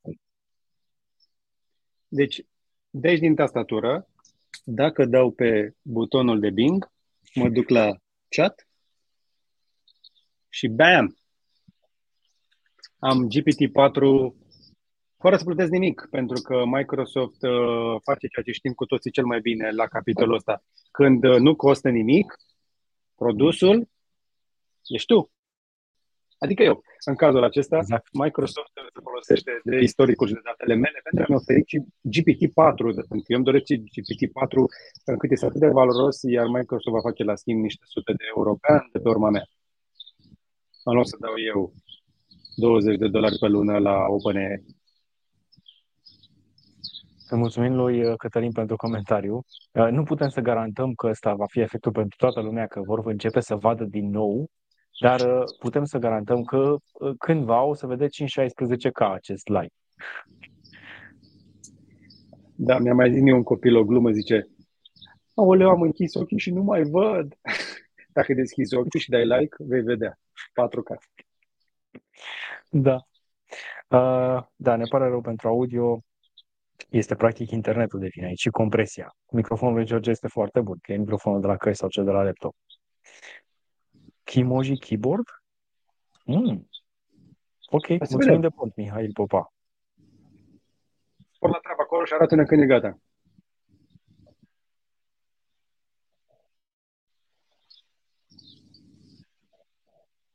Bun. Hai că mai avem câteva chestii interesante. Uh, cum ar fi, de exemplu, Ia faptul că putem să înțelegem orice limbă. te mai bine? Păi zi ceva ca să te auzi. 2.10, 2.10, m-au auzit mai bine acum, că uh, mi-am dat seama că eram pe audio pe, pe căștile de la AirPods. Păi și, serios, acum să aud atât de prost căștile de la AirPods? AirPods-urile de la Apple? Acum se aude mai bine? Că acum sunt pe micro, microfoanele da, de pe laptop. Exista o compresie undeva la căștile respective. Iată. Uh, mult mai bine. Mabed. Bine că ne-a spus cineva. Așa, hai să vorbim uh, de Form, pentru că este exact ce îmi doream. Asta este una din știrile alea de care chiar aveam nevoie să și nu glumesc. Îmi doresc foarte mult să putem explora dincolo de ceea ce ne limitează pe noi limba. Pentru că știm cu toții, dacă Curiosity s-ar fi făcut în orice altă limbă, ar fi avut, ar fi avut un succes planetar. Dacă îl făceam în uh, Punjabi, dacă îl făceam în spaniol, dacă îl făceam în chineză, dar mai ales dacă îl făceam în engleză. Dar cum ar fi să facem într-o ediție Curiosity în cuneiformă? Pentru că acum știm să citim cuneiformă. Nu știm să vorbim cuneiform, că este un limbaj scris, probabil unul dintre cele mai vechi, dar uh, acum avem uh, capacitatea de a, cu ajutorul inteligenței artificiale să, să citim, uh, desigur, nu mult, dar suficient când să înțelegem câte ceva. Și gândiți-vă de ce oameni geniali a fost nevoie înaintea vremurilor noastre să citească hieroglife și tot felul de um, alfabet în ăsta vechi. Dar ce știm despre acest, uh, acest, acest tip de traducere? Um, Păi, practic, uh, AI este un uh, supercomputer în comparație cu uh, cei câteva zeci, sute sau mii de oameni care s-au chinuit să traducă uh, alfabetul cuneiform și uh, AI-ul reușește acum să uh, traducă aproape instant aceste 5.000 de tablete, aceste tablete de 5.000 de ani care au fost găsite.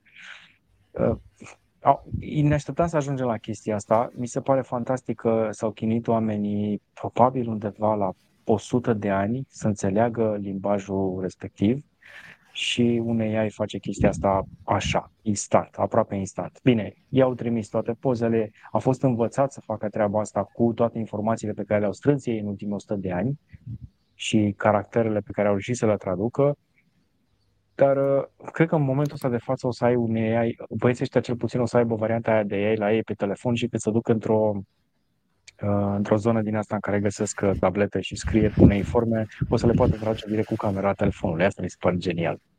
Nu o să mai aibă problemele să se întoarcă, să le uh, analizeze, să le uh, copieze, să le trimită mai departe către alți uh, cercetători. Deci a fost uh, antrenat acest model pe un Open Richly Annotated Cuneiform Corpus, care este aici. Ok. Ce tare. Uh-huh. Mi-ar plăcea, uh, nu știu, mm, Probabil că nu știți uh, chestia asta, că nu povestesc foarte des, dar pe mine mă pasionează destul de mult limbile străine. În copilărie am învățat destul de, am învățat mai multe limbi străine și mi-ar plăcea să învăț și o limbă moartă într-o zi. Uh, mi-ar plăcea să învăț o limbă din asta ciudată, cum este cuneiforma sau o limbă, o limbă, o limbă grea. Uh, cred că ar fi un. Ți-ți place să înveți multe lucruri, dar ți-ți place să înveți multe lucruri, dar în momentul de față nu mai e nevoie să-l înveți. Uite că avem A, discuția da. asta și pentru. Și încă, încă mai avem discuția asta pentru uh, uh, hărți. Uh, oamenii, unii oameni spun că de ce nu mai înveți să citești o hartă, de ce nu înveți și tu orașul? Sunt de acord cu ei.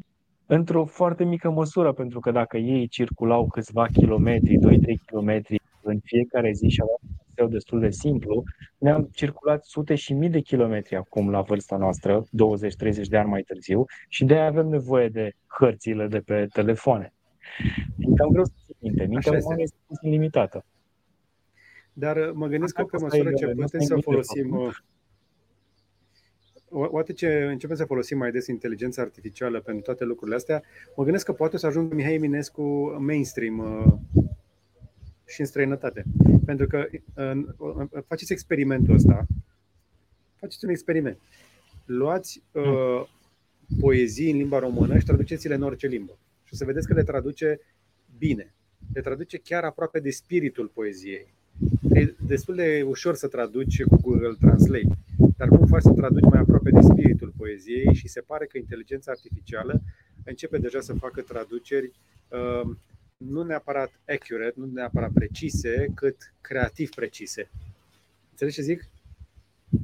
Și asta iarăși da. cred că e un experiment interesant. Pe mine m-ar, m-ar bucura dacă și noi la rândul nostru am avea uh, acces la artiști uh, Uh, și autori din alte, din alte țări traduși în limba română. Pentru că sunt puțini dintre cei foarte buni care au fost traduși în limba română și um, niște poezie nu cred că ne strică. Poeziile sunt ceva deosebit. Uh, mă gândesc că din când în când uh, cu toți ar să scriem câte o poezie. Și nu glumesc. Vrei să-ți arăt ceva care se uh, se apropie cumva de ideea pe care ai zis mai devreme, de artă în alte limbi. Poți să râzi, dar eu m-am amuzat.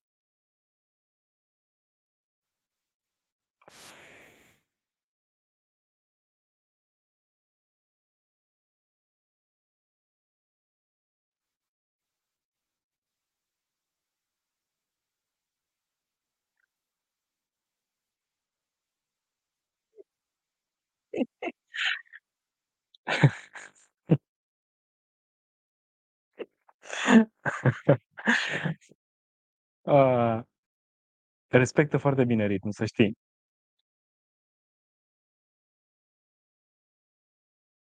Vezi că te-ai dat pe mut și nu te pot de- dezmuți. Da, uh, nu, că m-am dezmuțit eu. Are dreptate Mircea. Mircea știe foarte bine. Eu sunt în continuare pe același MacBook Pro 16 cu M1 Pro care este mai mult decât suficient pentru toate nevoile mele. Mai mult decât suficient. Dar da, clipul de mai devreme mi se pare special, ar să-l punem la, la comentarii ca să-l putem vedea după. Care? Ala cu Michael uh, Jackson uh, de Punjab. Ah, l-am închis. E mai veche, da, dar am văzut că prinde iarăși avans acum în perioada următoare. Gata, uite, pac, am dat link acum. Hai. Hai să mergem un pic mai de departe. Muze. Deci, mai avem știri de inteligență artificială. Vă punem la comentarii, gata, la v-a pus mm-hmm. Radu. Hai să mergem, uh, cum facem o revoluție. Dacă tot uh, uh, putem să de vorbă cu inteligența artificială uh, și să, să întrebăm orice, oamenii au început să întrebe orice. Uh, și avem o discuție între cineva și ChatGPT, pentru că la CGPT și la toate, toate toți, toți roboții de inteligență artificială, la prima vedere s-ar putea ca cele mai multe întrebări să-ți fie respinse ca fiind nepotrivite. Dar dacă insisti un pic și dacă știi cum să pui întrebările și cum să creezi un scenariu, practic cum să-l hipnotizezi pe ChatGPT, uh, vei putea obține toate răspunsurile. Și uh, în acest caz, uh, cineva s-a gândit cum ar putea porni o revoluție. Dar am mai auzit inclusiv despre variante despre cum ar, uh, cât de ușor ar fi să uh, uh, distrugi umanitatea, pentru că umanitatea este foarte fragilă. Adică noi ne credem foarte șmecheri aici pe Tarla, dar ne-a arătat un virus cât de ușor ne bagă pe toți în case Uh, și tocmai de aceea cu ChatGPT poți obține inclusiv răspunsuri la așa ceva. Uh, de aceea vă încurajez uh, când folosiți inteligența artificială să explorați dincolo de prima întrebare, dar să vă păstrați umanitatea, nu cumva să vă duceți în extrema asta, că, bine, acum un psihopat va găsi întotdeauna metode să facă chestii nasoale și periculoase, dar cred că, așa cum am recomandat acum mai mult de 10 ani la televizor și uh, pe vremea aceea nu prea, nu prea avea forță Facebook-ul, dar unii, au ieșit unele voci în societate care să-mi reproșeze că de ce recomand jocul Plague. Jocul Plague care arăta cum poți infecta umanitatea cu bacterii, virus, fungi și alte tot felul de chestii. Bine, Plague se dovedește o aplicație foarte educativă și astăzi, inclusiv la școală se mai predă mai nou, pentru că oamenii au înțeles că dacă învățăm cum se propagă o epidemie, pandemie, ne ajută pe toți. Faptul că știm cum se desfășoară așa ceva nu înseamnă că o să o facem toți, pentru că nu ne apucăm toți să lansăm câte o pandemie. Uh, experiența recentă ne-a arătat că pandemiile ies ori din cauze naturale, ori din laboratoare scăpate sub control. De cele mai multe ori nu avem un psihopat care pornește o pandemie. De cele mai multe ori psihopații reușesc să se sinucidă încercând să facă chestia asta. Dar vă încurajez să explorați cu inteligența artificială și să puneți foarte multe întrebări și să încercați să puneți uh, inteligența artificială într-un fel de scenarii de utilizare. Să-i spuneți că ești un cercetător, uh, vrei să dezvolți mai mult subiect, vrei să înțelegi care sunt plusurile și minusurile, adică să ieși uh, din, să, să, să-l duci într-o altă paradigmă, pentru că la bază programatorii care pun aceste garduri, aceste limite în jurul inteligenței artificiale, le pun într-un mod în care să se asigure că nu vor avea probleme legale uh, sau că oamenii nu o să pornească împotriva lor să spună că uite, este prea multă informație sensibilă disponibilă pentru toată lumea. Dar care este concluzia acestui uh, articol? Așadar, uh, în materialele care vă spunem aici, CGPT l-a înfrunt pe rege decizia de a lansa o confederație de state pentru o Constituție mai centralizată este importantă și mai departe, CGPT este pregătit chiar să-ți facă Constituție și să te învețe ce să faci cu organizarea țării. Ceea ce nu mi se pare deloc departe de realitate.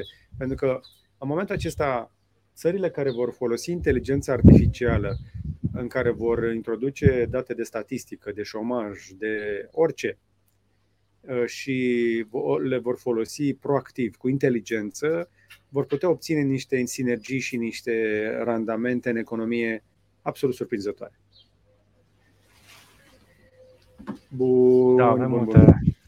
câteva răspunsuri pe tema asta, uh, dar mai e o chestie interesantă aici, mai este un articol pe Developer Tech despre AI-ul care ar putea să înlocuiască uh, IT-știi în 5 uh, ani, adică mai degrabă programatorii.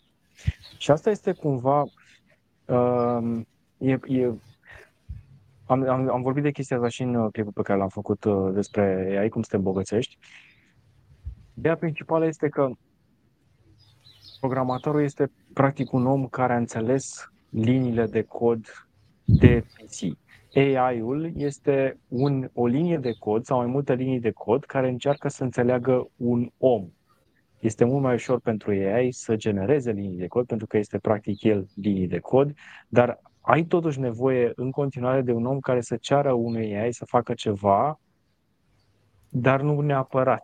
Pentru că dacă cer, ajunge suficient de dezvoltat încât să-i cer să-ți construiască un program complex, foarte similar cu alt program complex, uh, cum ar fi, de exemplu, Instagram, și să genereze o aplicație pentru um, Android, pentru iOS și eventual pentru telefoanele de la Huawei, s-ar putea să poată face chestia asta în 5 ani. Este o posibilitate o probabilitate. Dar hai să, să mai arunc eu uh, un nivel mai sus de toată discuția asta. Cum vi s-ar părea ca într-un an din momentul ăsta să avem cu toții câte un GPT pe telefoanele noastre? Și acolo să înceapă să conteze să ai Snapdragon 8 Gen 1 sau Gen 2, ca poate pe Gen 1 să rulezi GPT 3, 3.5 și pe Snapdragon 8 Gen 2 să poți rula GPT-4 sau nu știu 4. dacă 5 sau 5 te, să ai un te gândești AI la ceva anume? Da, mă gândesc că uh, uh, eu am mai spus despre chestia asta că va trebui să ajungem la momentul la care vom avea cu toții câte un AI pe device-urile noastre personale, un AI care să nu depinde de internet. Cu un corpus de antrenament uh, care să ocupe maxim 500 de giga, pus pe o cartelă sau pe memoria telefonului, apoi redus din ce în ce mai mult la esență, uh, pentru 90% din tascuri, nu ai nevoie de conexiune la internet dacă ai un corpus de antrenament și un AI um, algoritmizat foarte puternic. Adică să nu aibă în spate tot internetul, ci să aibă acele mai mult de 90% din întrebările pe care le pun toți oamenii. Dar să ruleze local, fără internet. Mai mult decât atât, acel uh, uh AI se poate fi upgradat progresiv cu module cu mici AI-uri, mici microaplicații din astea pe care le creezi, le trimiți pe internet, se întorc cu informația, o filtrezi și abia apoi o arăți utilizatorului. Cred că vom trăi uh, cât de curând vremurile în care device-urile noastre, telefoanele noastre, care de ani de zile deja uh, sunt supradimensionate din punct de vedere hardware, vor, își vor folosi cu adevărat puterea de procesare pentru a rula local o inteligență artificială iar mai departe acea inteligență artificială să-și scrie codul pentru mici uh, dropleturi din astea de software care să plece niște crawlere pe internet care să caute informația, să actualizeze ce nu au în corpusul de antrenament. Cum mi se pare scenariul ăsta? Mi se pare un scenariu foarte complex, cel puțin mie, pentru că dacă să te gândești un pic, um, timpul de care ai tu nevoie ca să trimiți o informație către un AI, să-i pui întrebarea unui AI, e destul de uh, mare comparabil cu timpul de care are nevoie un AI să-ți dea răspunsul. Și nu ar fi nevoie neapărat pentru viteză să-l ai pe telefon. De partea de optimizare și de învățare a uh, ceea ce faci tu și cum, uh, ce căutări faci lucruri de genul ăsta, Păi acolo le știe foarte bine, le știu foarte bine toate platformele de social media mai bine decât tine. Deci, practic, ei sunt niște date pe care le au deja și n-ar trebui să învețe neapărat chestia asta. Uh, problema cu AI este, în momentul de față, um, puterea de procesare grafică, care momentan nu poate fi egalată de un telefon, cea de un desktop sau un computer. Dar nu cred că okay. nu o să fie nevoie neapărat de internet. Cred că o să ai nevoie de internet și oricum îl avem peste tot, oriunde. Deci acolo unde ești tu, acolo pe insulă și acolo ai internet. Nu merge extraordinar, Corect. dar merge suficient de bine ca să ai video și audio de o oră și 20 de minute. Corect, corect, dar chiar, chiar și așa. Mă gândesc la uh, totuși un nivel de bază, că așa cum sistemul tău de operare funcționează și fără internet de pe telefon, Așa cred că și uh-huh. o inteligență artificială ar trebui să fie capabilă să ruleze local. Și ar mai fi ceva. Este exact cum ai zis tu, că de cele mai multe ori platformele pe care intri te știu mai bine decât te știi tu. Dar aș face un prognostic, spre exemplu, un pronostic, de fapt, în care inteligența artificială instalată pe telefonul tău, până când vei fi terminat întrebarea, va putea prezice cu o precizie care va pleca de la zero și în momentul în care ai terminat întrebarea va fi deja la 100%, ce vrei de fapt să întrebi. Pentru că învățându-te, va înțelege că atunci când întrebi chestia aia, din câteva cuvinte, să dea seama algoritmic cam ce vrei de fapt și până ai terminat tu deja să fi căutat răspunsurile și să ți le dea instant și tu să ai această percepție că s-a întâmplat în timp real, când de fapt și tu când scrii pe Google acum, deja Google după primele două cuvinte adaugă variante de continuare a întrebării tale și le pregătește de desubt răspunsuri la acele întrebări pe care tot el le-a extrapolat pe baza primului tău cuvânt, primei litere, primelor, primelor litere sau cuvinte pe care le-ai băgat în căsuța de căutare. Gândește-te că pe voce, noi nu vorbim atât de repede pe cât vorbește internetul. Într-o fracțiune secundă pot transfera printr-o cablu de fibră o bibliotecă. Pe gură îmi ia, pot să scot ceva de genul 6 fraze la 15 secunde.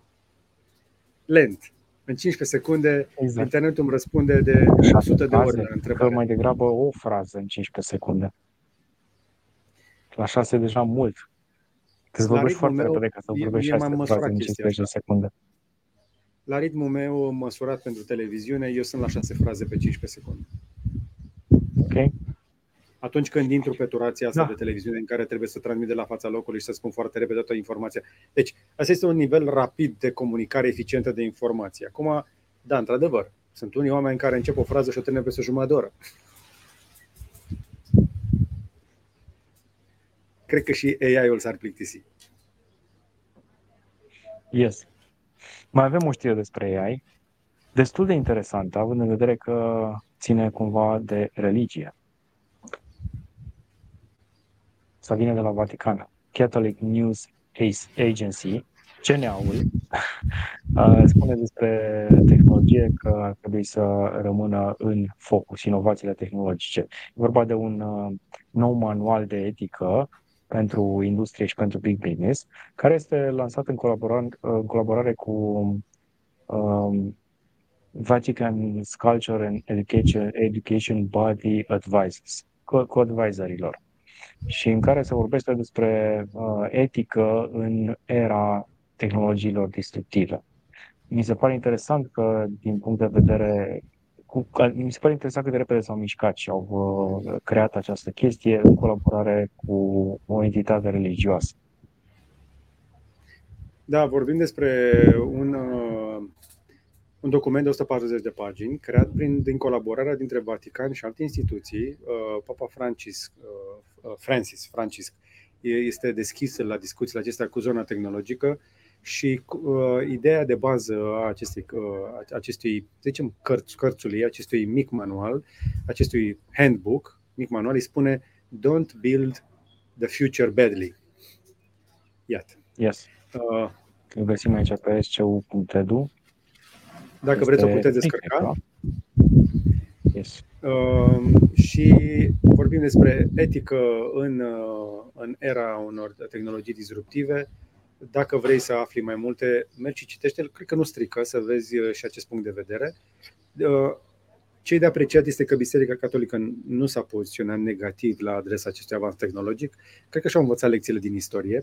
Avansul tehnologic nu mai este satana, nu mai oamenii care știu mai mult și pot mai mult nu sunt, uh, nu sunt vrăjitoare și alte asemenea.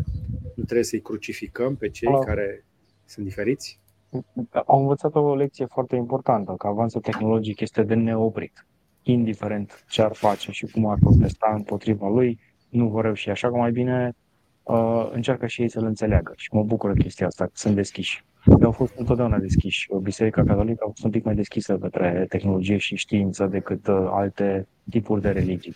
Și aici mă refer la toate, nu fac comparație directă doar cu creștinismul. Mm-hmm. Și acum, hai să mergem foarte puțin în spațiu. Uh, spațiul este un spațiu foarte uh, interesant și pentru noi, mai ales că inovațiile din ultima perioadă și uh, noile sonde și tot felul de variante tehnologice pe care umanitatea le-a trimis în cosmos încep să ne ajute să înțelegem mai bine cât de mici, dar și cât de importanți putem fi. Avem o Uh, un, un articol care vorbește despre munca unor oameni de știință care ne vorbesc despre un subiect care vorbește despre umanitatea din noi și anume poluarea uh, pe care, uh, care poate pune un risc și pentru viața pe Pământ, dar vorbim despre poluarea interplanetară. Și asta mi se pare foarte ciudat pentru că, din câte știu eu, e atât de mult spațiu gol în jurul nostru încât nu ar trebui să ne streseze atât de mult gunoiul din spațiu. Sau ar trebui?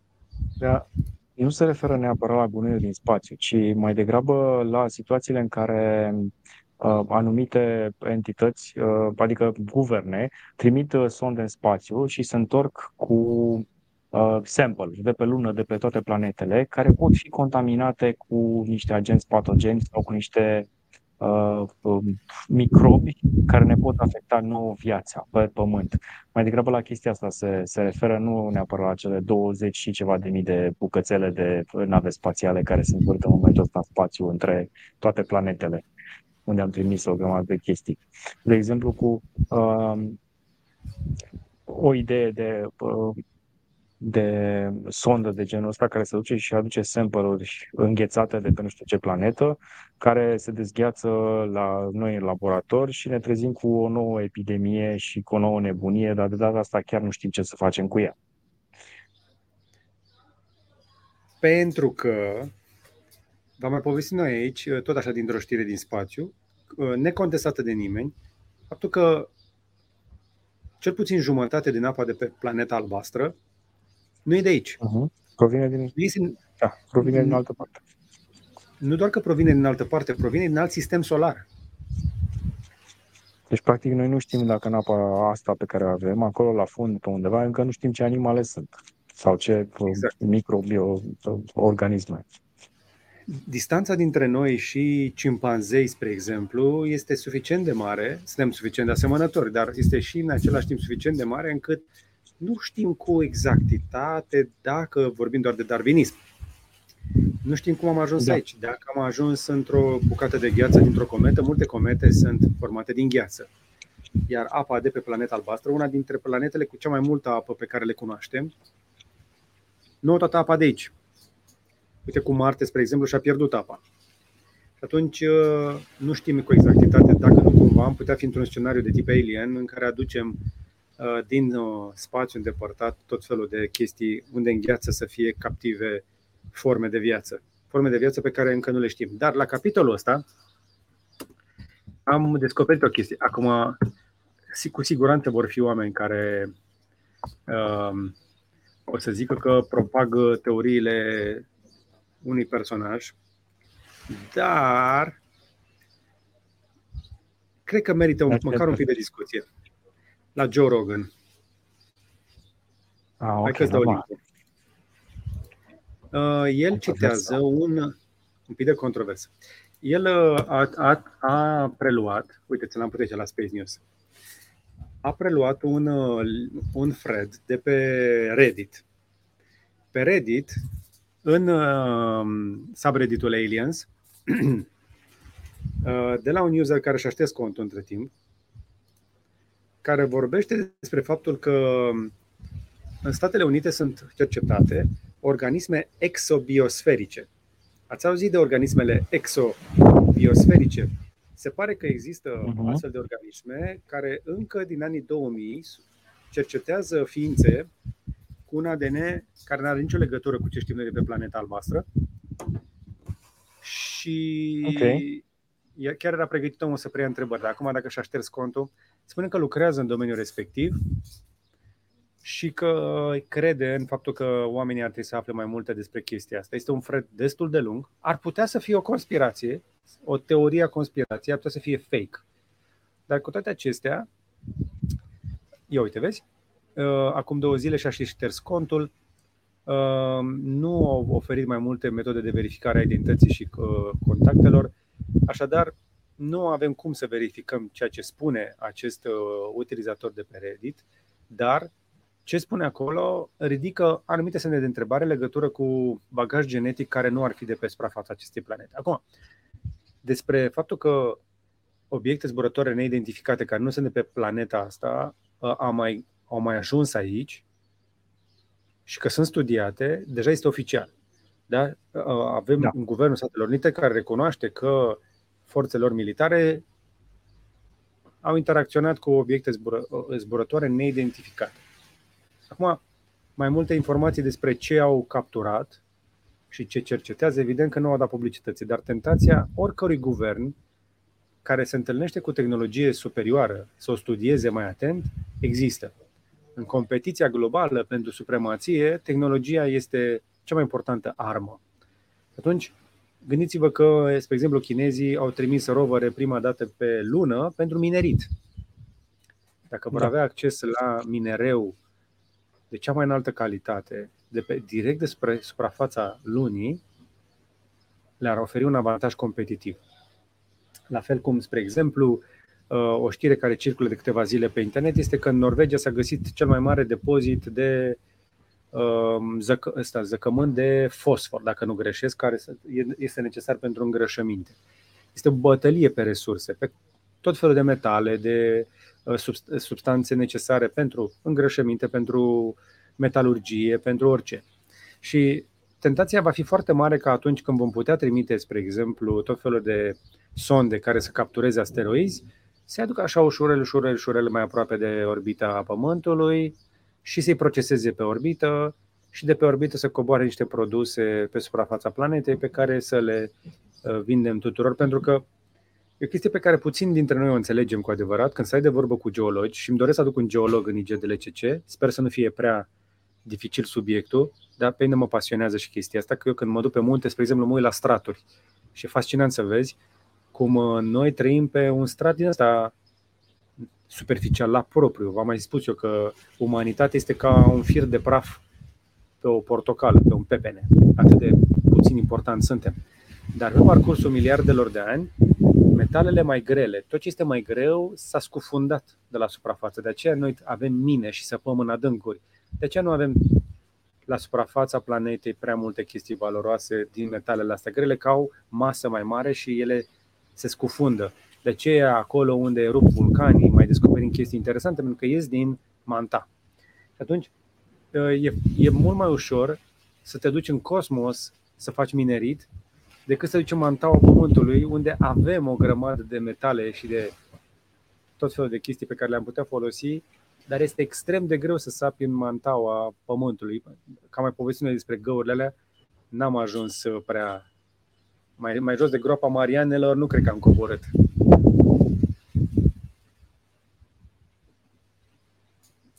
Da.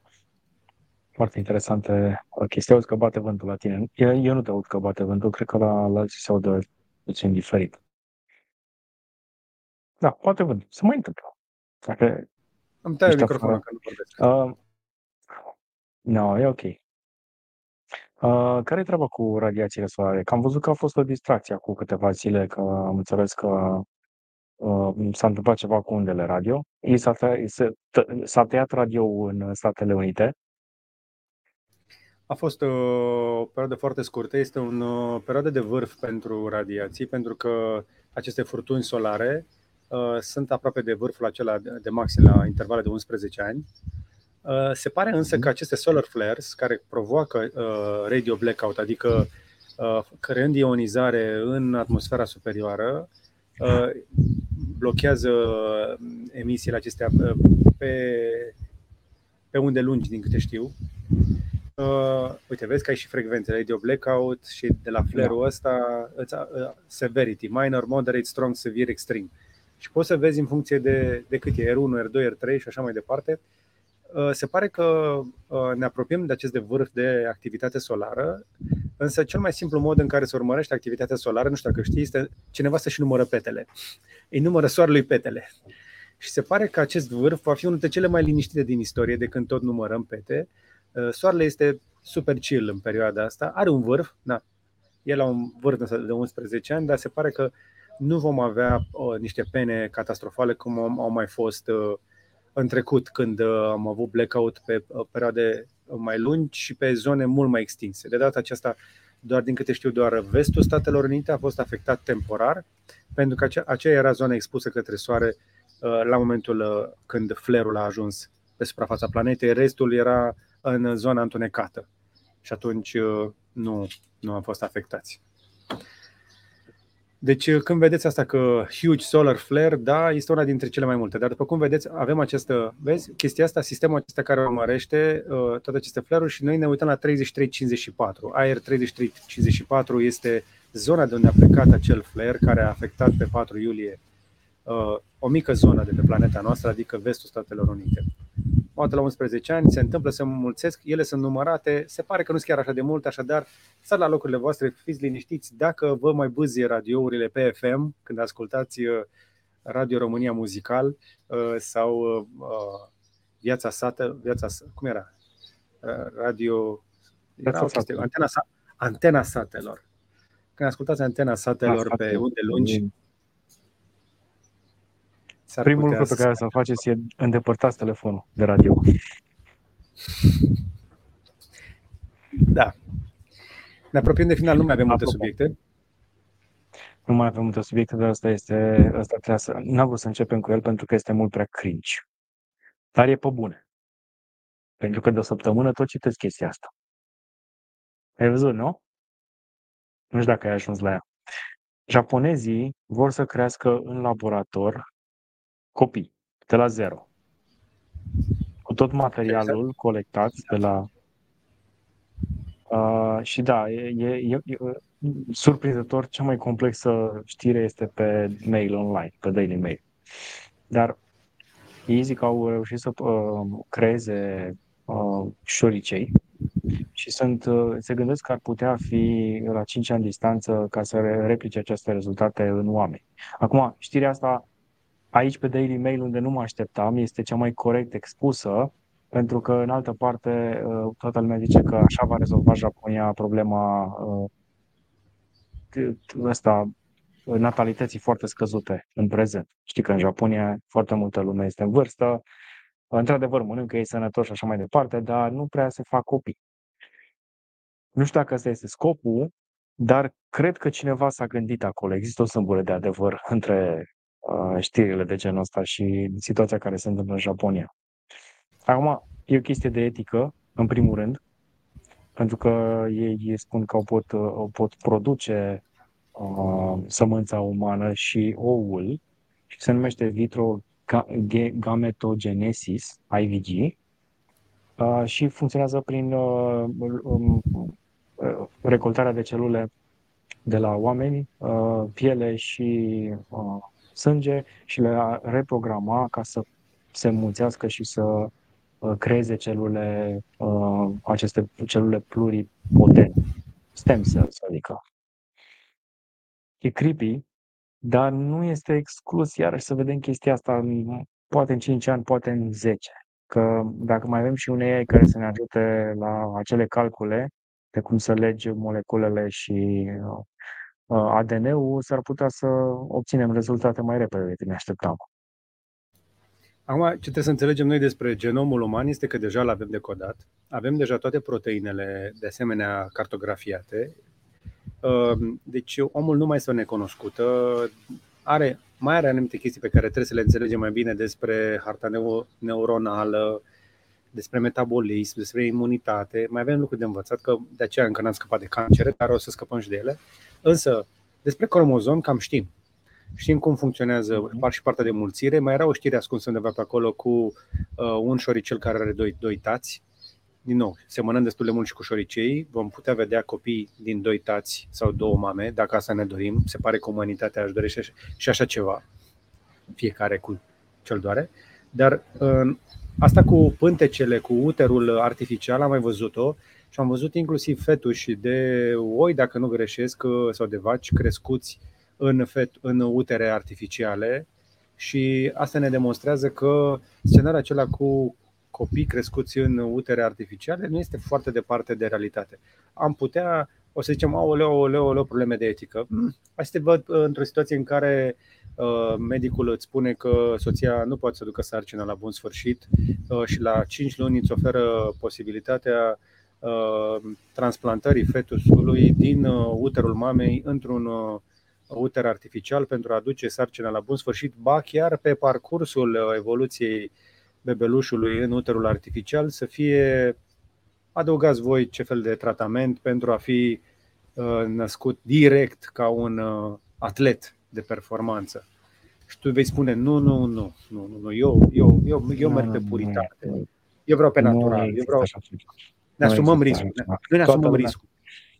Toată lumea o să spună da, pentru că știm cât de importantă este viața, mai ales viața membrilor familiei și nimeni nu o să spună nu. Uite, vezi și bă, care fel. De fapt, vezi o grămadă de filme science fiction în care cineva uh, pentru uh, un, uh, un leac pentru familia lui sau pentru copilul lui um, se duce atât de departe cât poate, cât poate distruge lumea. Știi? Ai face orice pentru familie, așa că o să fie probabil câțiva care o să spună că este o chestie de, de etică nasoală.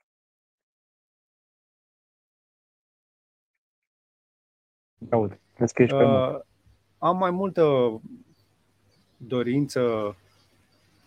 Sper că încă mă văd. Uh, și mă aud. Yes. Um, Ești aici. Am mai multă voință de a călători și de a experimenta și la vârsta asta, pentru că am și un copil, pentru care merită încă să mai fac lucruri în plus.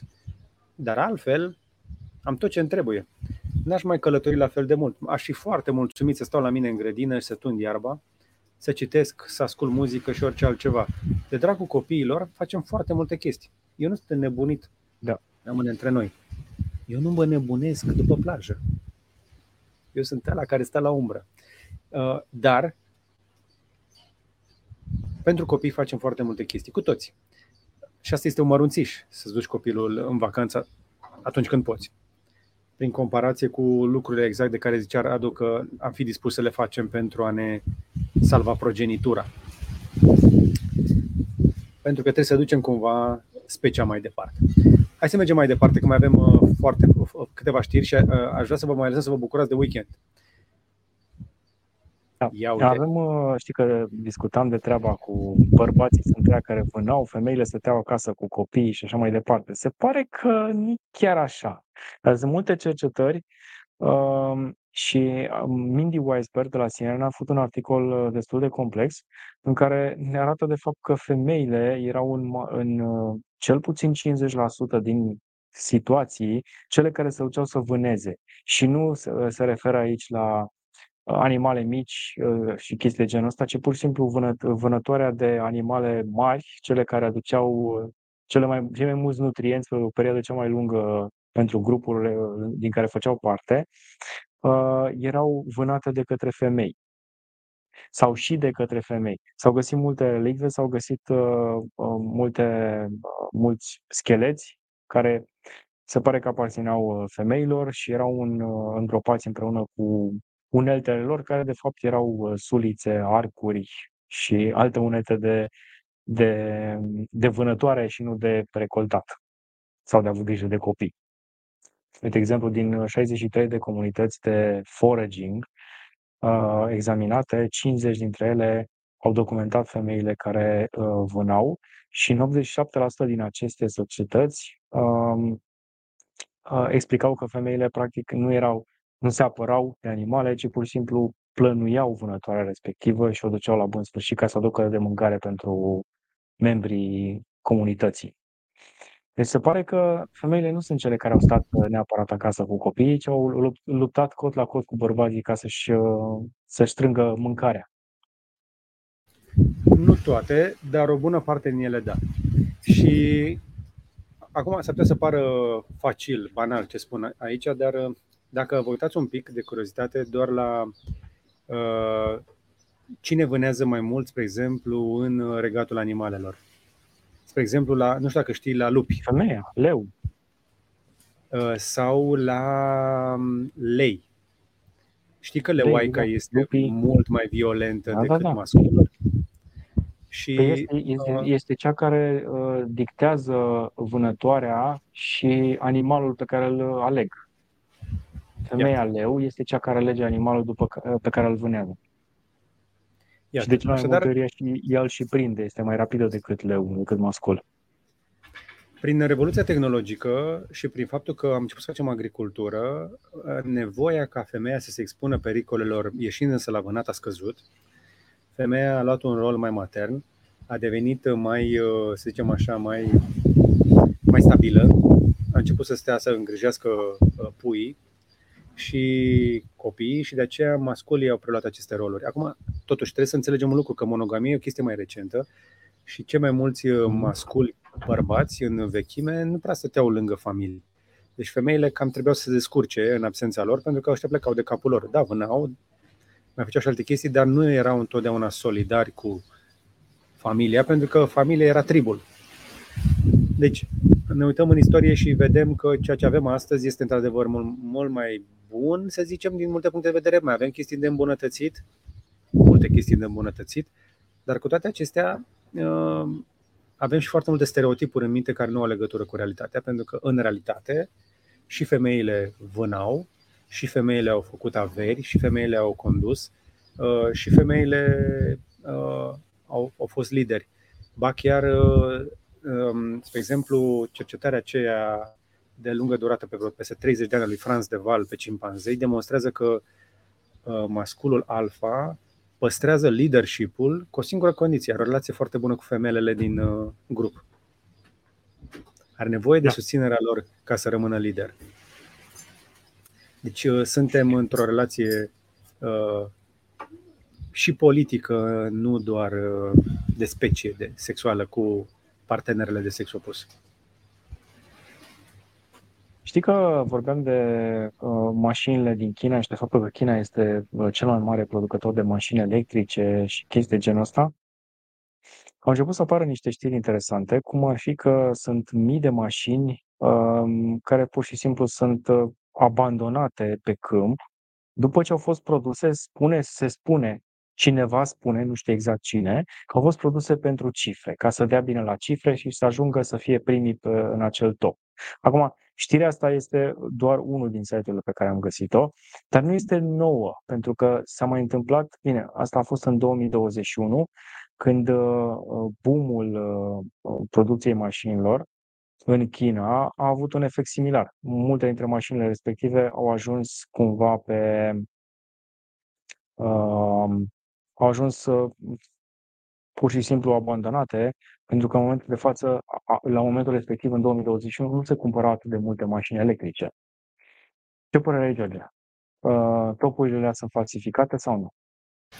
Eu urmăresc subiectul ăsta de câteva săptămâni deja, pentru că știrile acestea cu mașinile din China abandonate uh, se propagă de câțiva ani sub diferite variante. Mai este acel scenariu cu mașinile electrice care sunt aruncate la gunoi și poluează, după care uh-huh. au venit, ăsta, ăsta era primul val, da? uite cum au ajuns mașinile electrice la da. noi și asta era aia veche. Varianta mai nouă însă, da. pe care am văzut și pe niște canale de genul ăsta, este că într-adevăr există anumite fabrici care ar fi dat faliment, ok, dar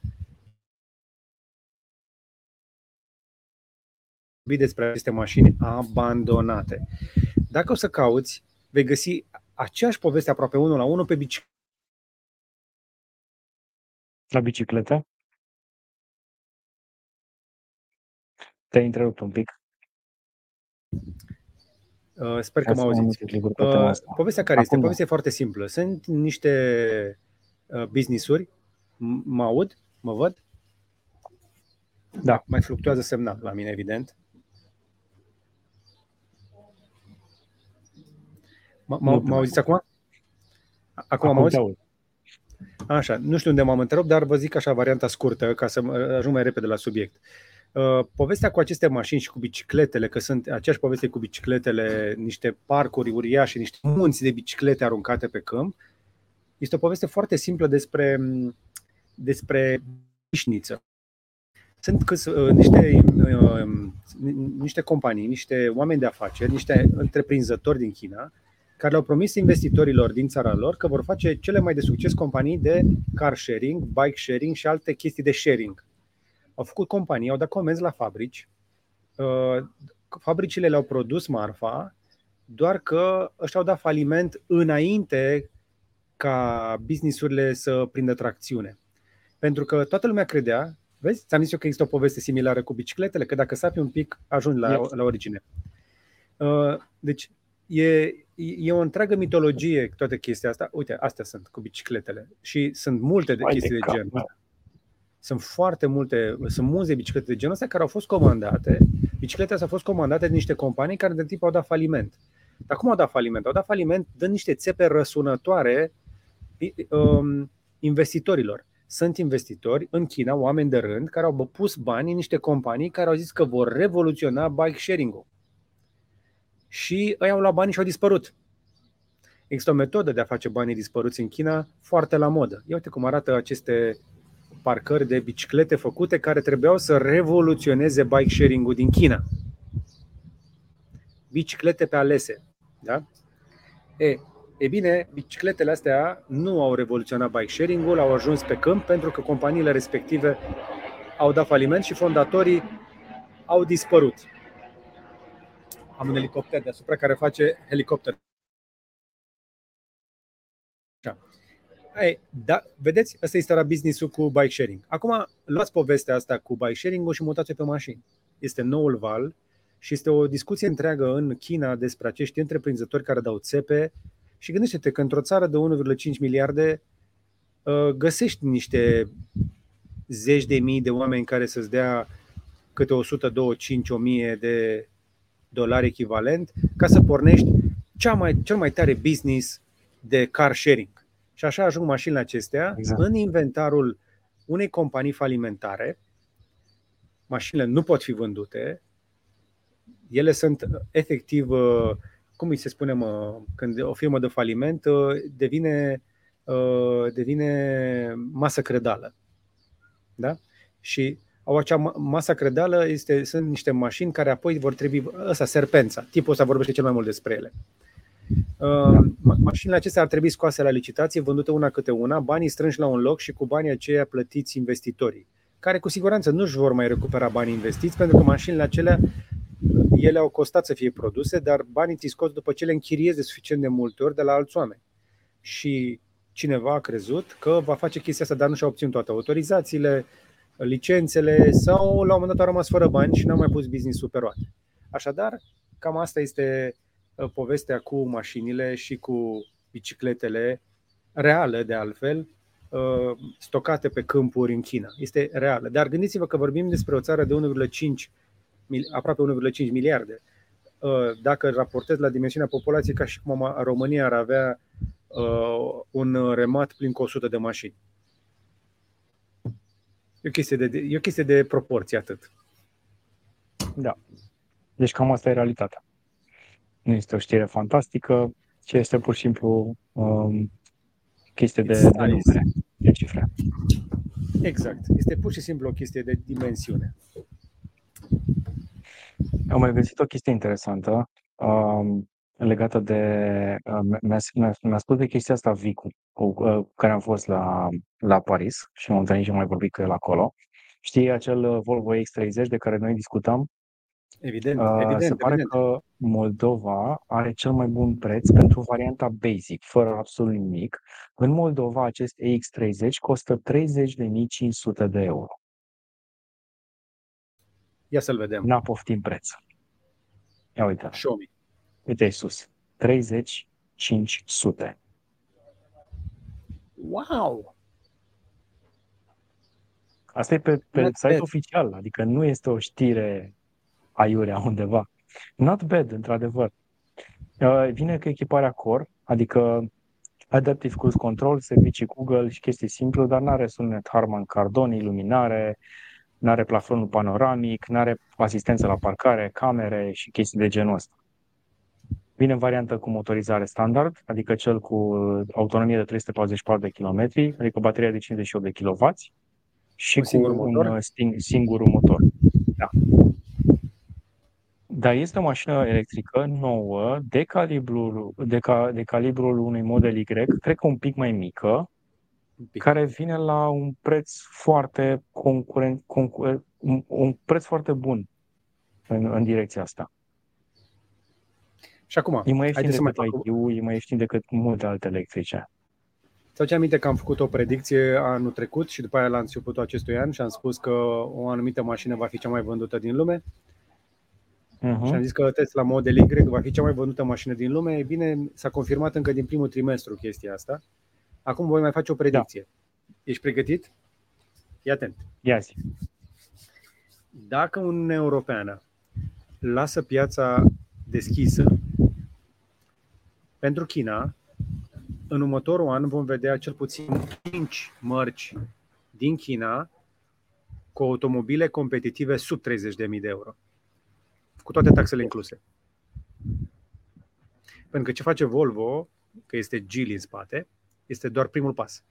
Uh, BYD uh, și o grămadă de alte branduri chinezești au saturat piața chineză și pregătesc invazia în Europa, unde dacă nu sunt șuntate legal, dacă nu li se pun uh, bariere artificiale, nu ar să aibă nicio problemă să intre, inclusiv cu vamă, cu taxe vamale de 10, 20 sau chiar 30%. Dintr-un motiv foarte simplu. Mhm. Pot produce la scară mare, au învățat să producă bine, au deja toată tehnologia, ba chiar au un leadership, au avans tehnologic pe zona de baterii. Așadar, dacă vreți o mașină cu autonomie de 500 de km care să coste 20.000 de euro, până la sfârșitul anului 2024 veți putea cumpăra, dar nu va fi o marcă europeană. Mai au șmecherie la Volvo X30 pentru că mașinile care uh, vor fi disponibile la prețul ăsta vin abia în ianuarie anul viitor. precomanda este acum și vin, le vei primi peste șase luni, dar cu siguranță vor ajunge mai repede variantele uh, Plus și Ultra, pentru că acelea sunt 33 și vers, uh, respectiv 40 de mii de euro. Deci ele o să le poți cumpăra mai repede. Forțează și un pic piața ca să poți cumpăra, să, să cumperi variantele premium, dacă nu vrei să aștepți, dar dacă vei aștepta, vor ajunge în ianuarie. Nu se știe câte, dar cam ăsta este, ăsta este prețul în momentul de față. Încă uh, un motiv să ne unim uh, cu da. Moldova da. ca să avem acces la mașini mai ieftine.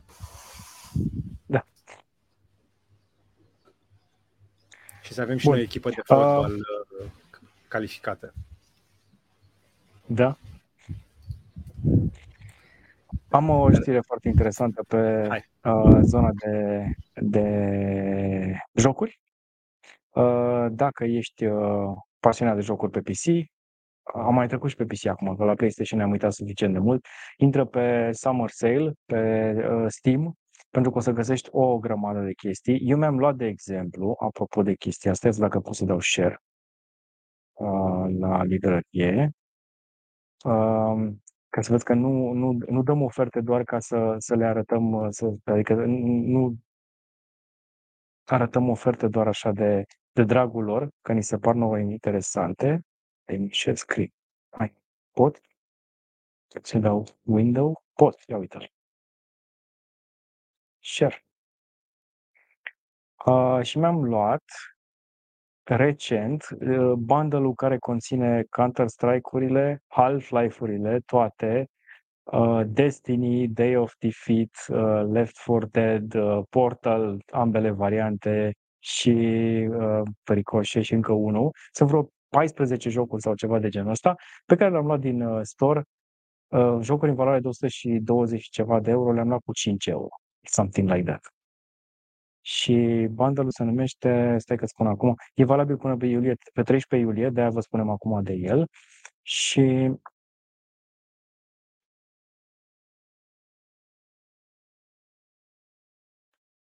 bundle pe care l-am luat este Portal Bundle. A, nu, asta este portalul. Așa, Valve Complete Steam Pack se numește. Uite, ți arăt acum.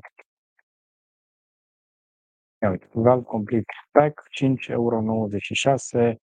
Uh, toate jocurile interesante care sunt uh, Counter-Strike, Team Fortress, Day of Defeat, Deathmatch, Half-Life-urile, toate.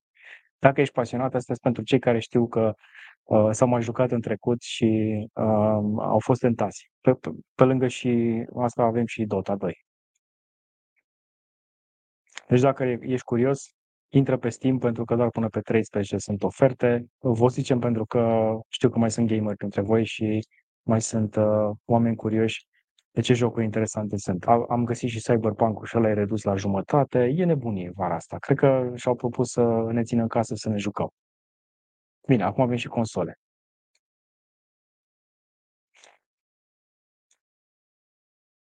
George, mai ești pe aici? Ești pe, ești pe, la, pe cu da, noi? Da, da, da, da. Uh, și știu că s-a ieftinit Bun. Uh, și PS5-ul, are un preț special uh, în luna iulie, din câte am auzit eu. În sfârșit au ajuns cu stocurile da? la zi și au redus prețul, da? Nu cred. Da, da, da, da, da. Du-te mă de aici. Pam, nu pam. vine să cred așa ceva. Deci trebuie să vă arăt chestia asta. Deci nu avem, deci nu, nu, nu cred așa Dați ceva. Bere. Dați un Chiar like pentru pontul ăsta. Luați-vă PS5-ul. Dați un like pentru pontul ăsta. Băi, serios, a ajuns la prețul la care a fost listat. Exact. Nu cred. 2400 de lei. Ăsta e, ăsta e prețul la care a fost listat. 500 de euro. 500 și un pic de, de euro. Mare atenție, asta este varianta cu cititor de, uh, cititor de discuri da? și cu controller. Păi stai, și e și mai ieftin? 2489. Asta e varianta care la promoție, din câte știu eu.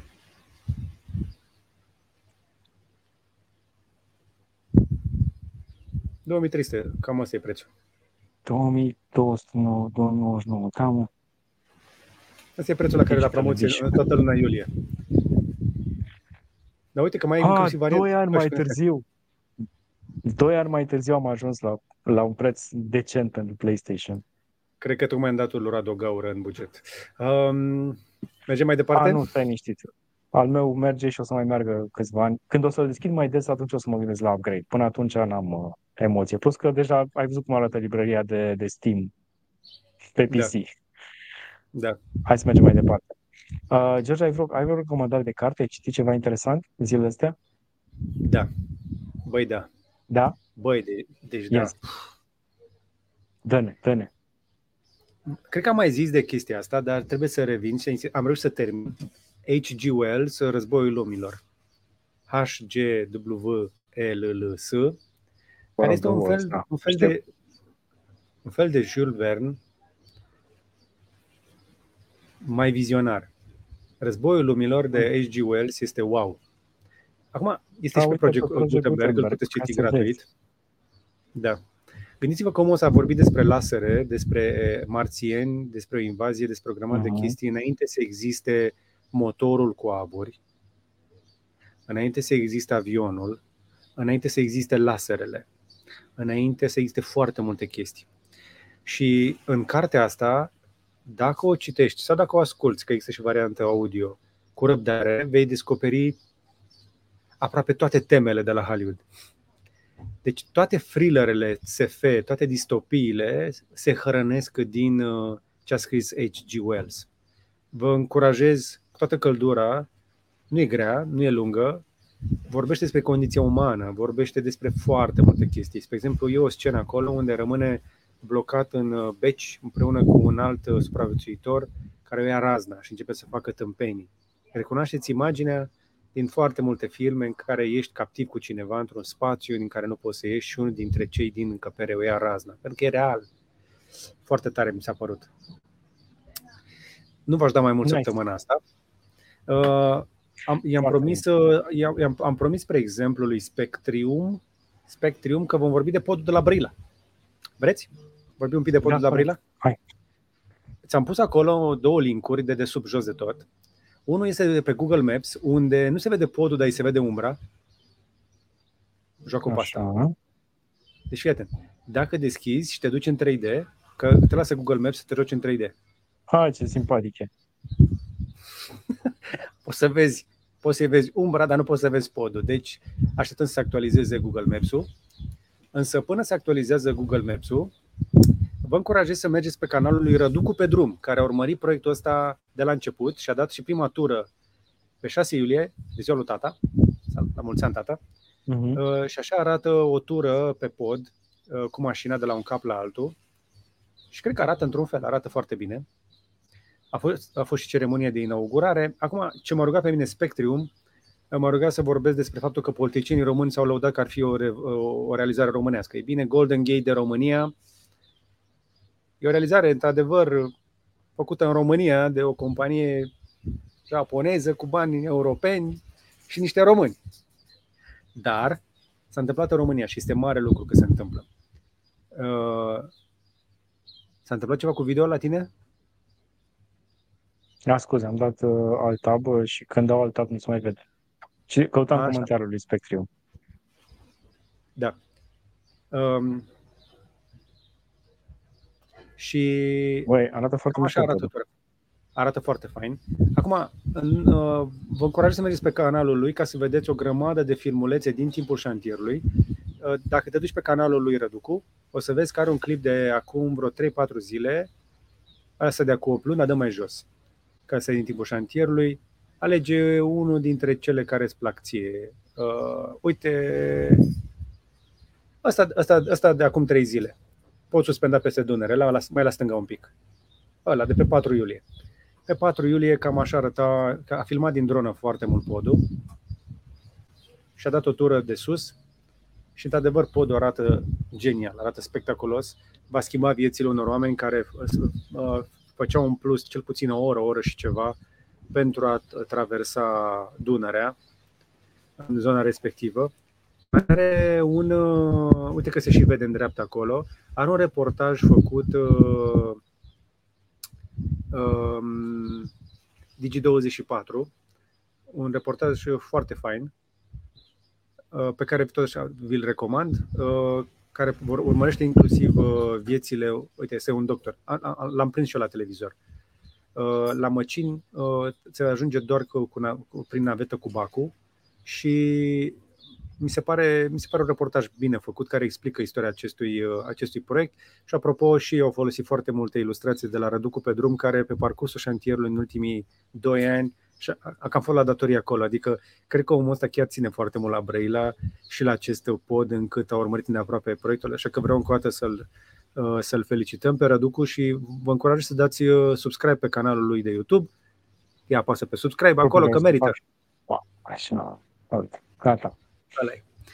Și vreau să-i mulțumim că au urmărit îndeaproape șantierul acesta, cum sunt foarte mulți români care urmăresc proiecte de infrastructură, astfel încât să vedem și noi uh, ce se întâmplă Uh, acolo unde lucrurile se întâmplă.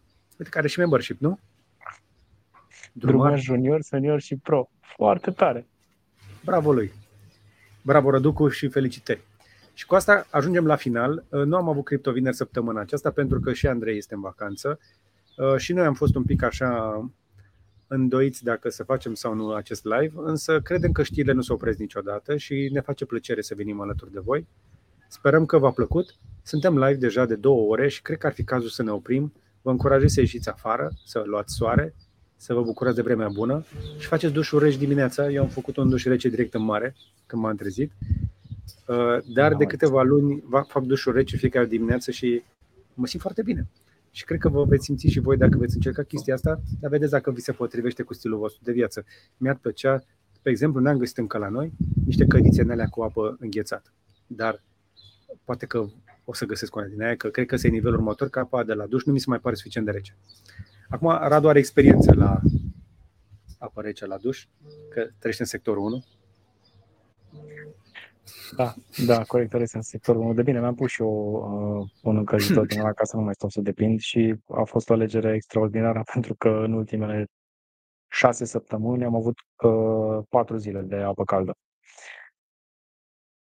Doar zic. Dar poți să-ți iei un ciubăr, uh, George.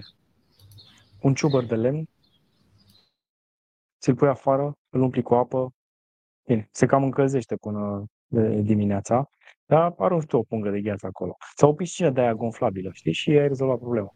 Pui acolo, umpli cu apă. Da. Problema este că ar așa arunca foarte multă apă, ar fi foarte multă risipă. Mai vorbim despre chestia asta și în alte ocazii. Dar nu trebuie să, să ne oprim aici. Acoperi. Uh, dacă nu cureți de grăsime de păr uh, constant, dacă nu ai un sistem de filtrare și tratare, uh, chiar și apa rece se umple de matase. Da, e 100 de lei o pompă de aia de, de filtrare. Bagi acolo în 10 minute, ți-a curățat tot. Ca ai volum mic. Ok. Uite, mă gândesc. Am văzut oameni care și-au făcut din astea în congelatoare. Le-au sigilat cu silicon. Și asta merge. Mai vedem. Cam atât însă pentru asta. Yes. Da? Radu, îți mulțumesc foarte mult că ai fost la datorie. Um, le mulțumim tuturor celor care au fost alături de noi. Vă mulțumim că ați dat like și ați dat share. Uh, și să aveți un weekend fain. Yes, un weekend liniștit, uh, la fel și tu, Radu. Și ne revedem și săptămâna viitoare. Până atunci să vă fie însă Enjoy. numai bine. Numai bine. Ciao.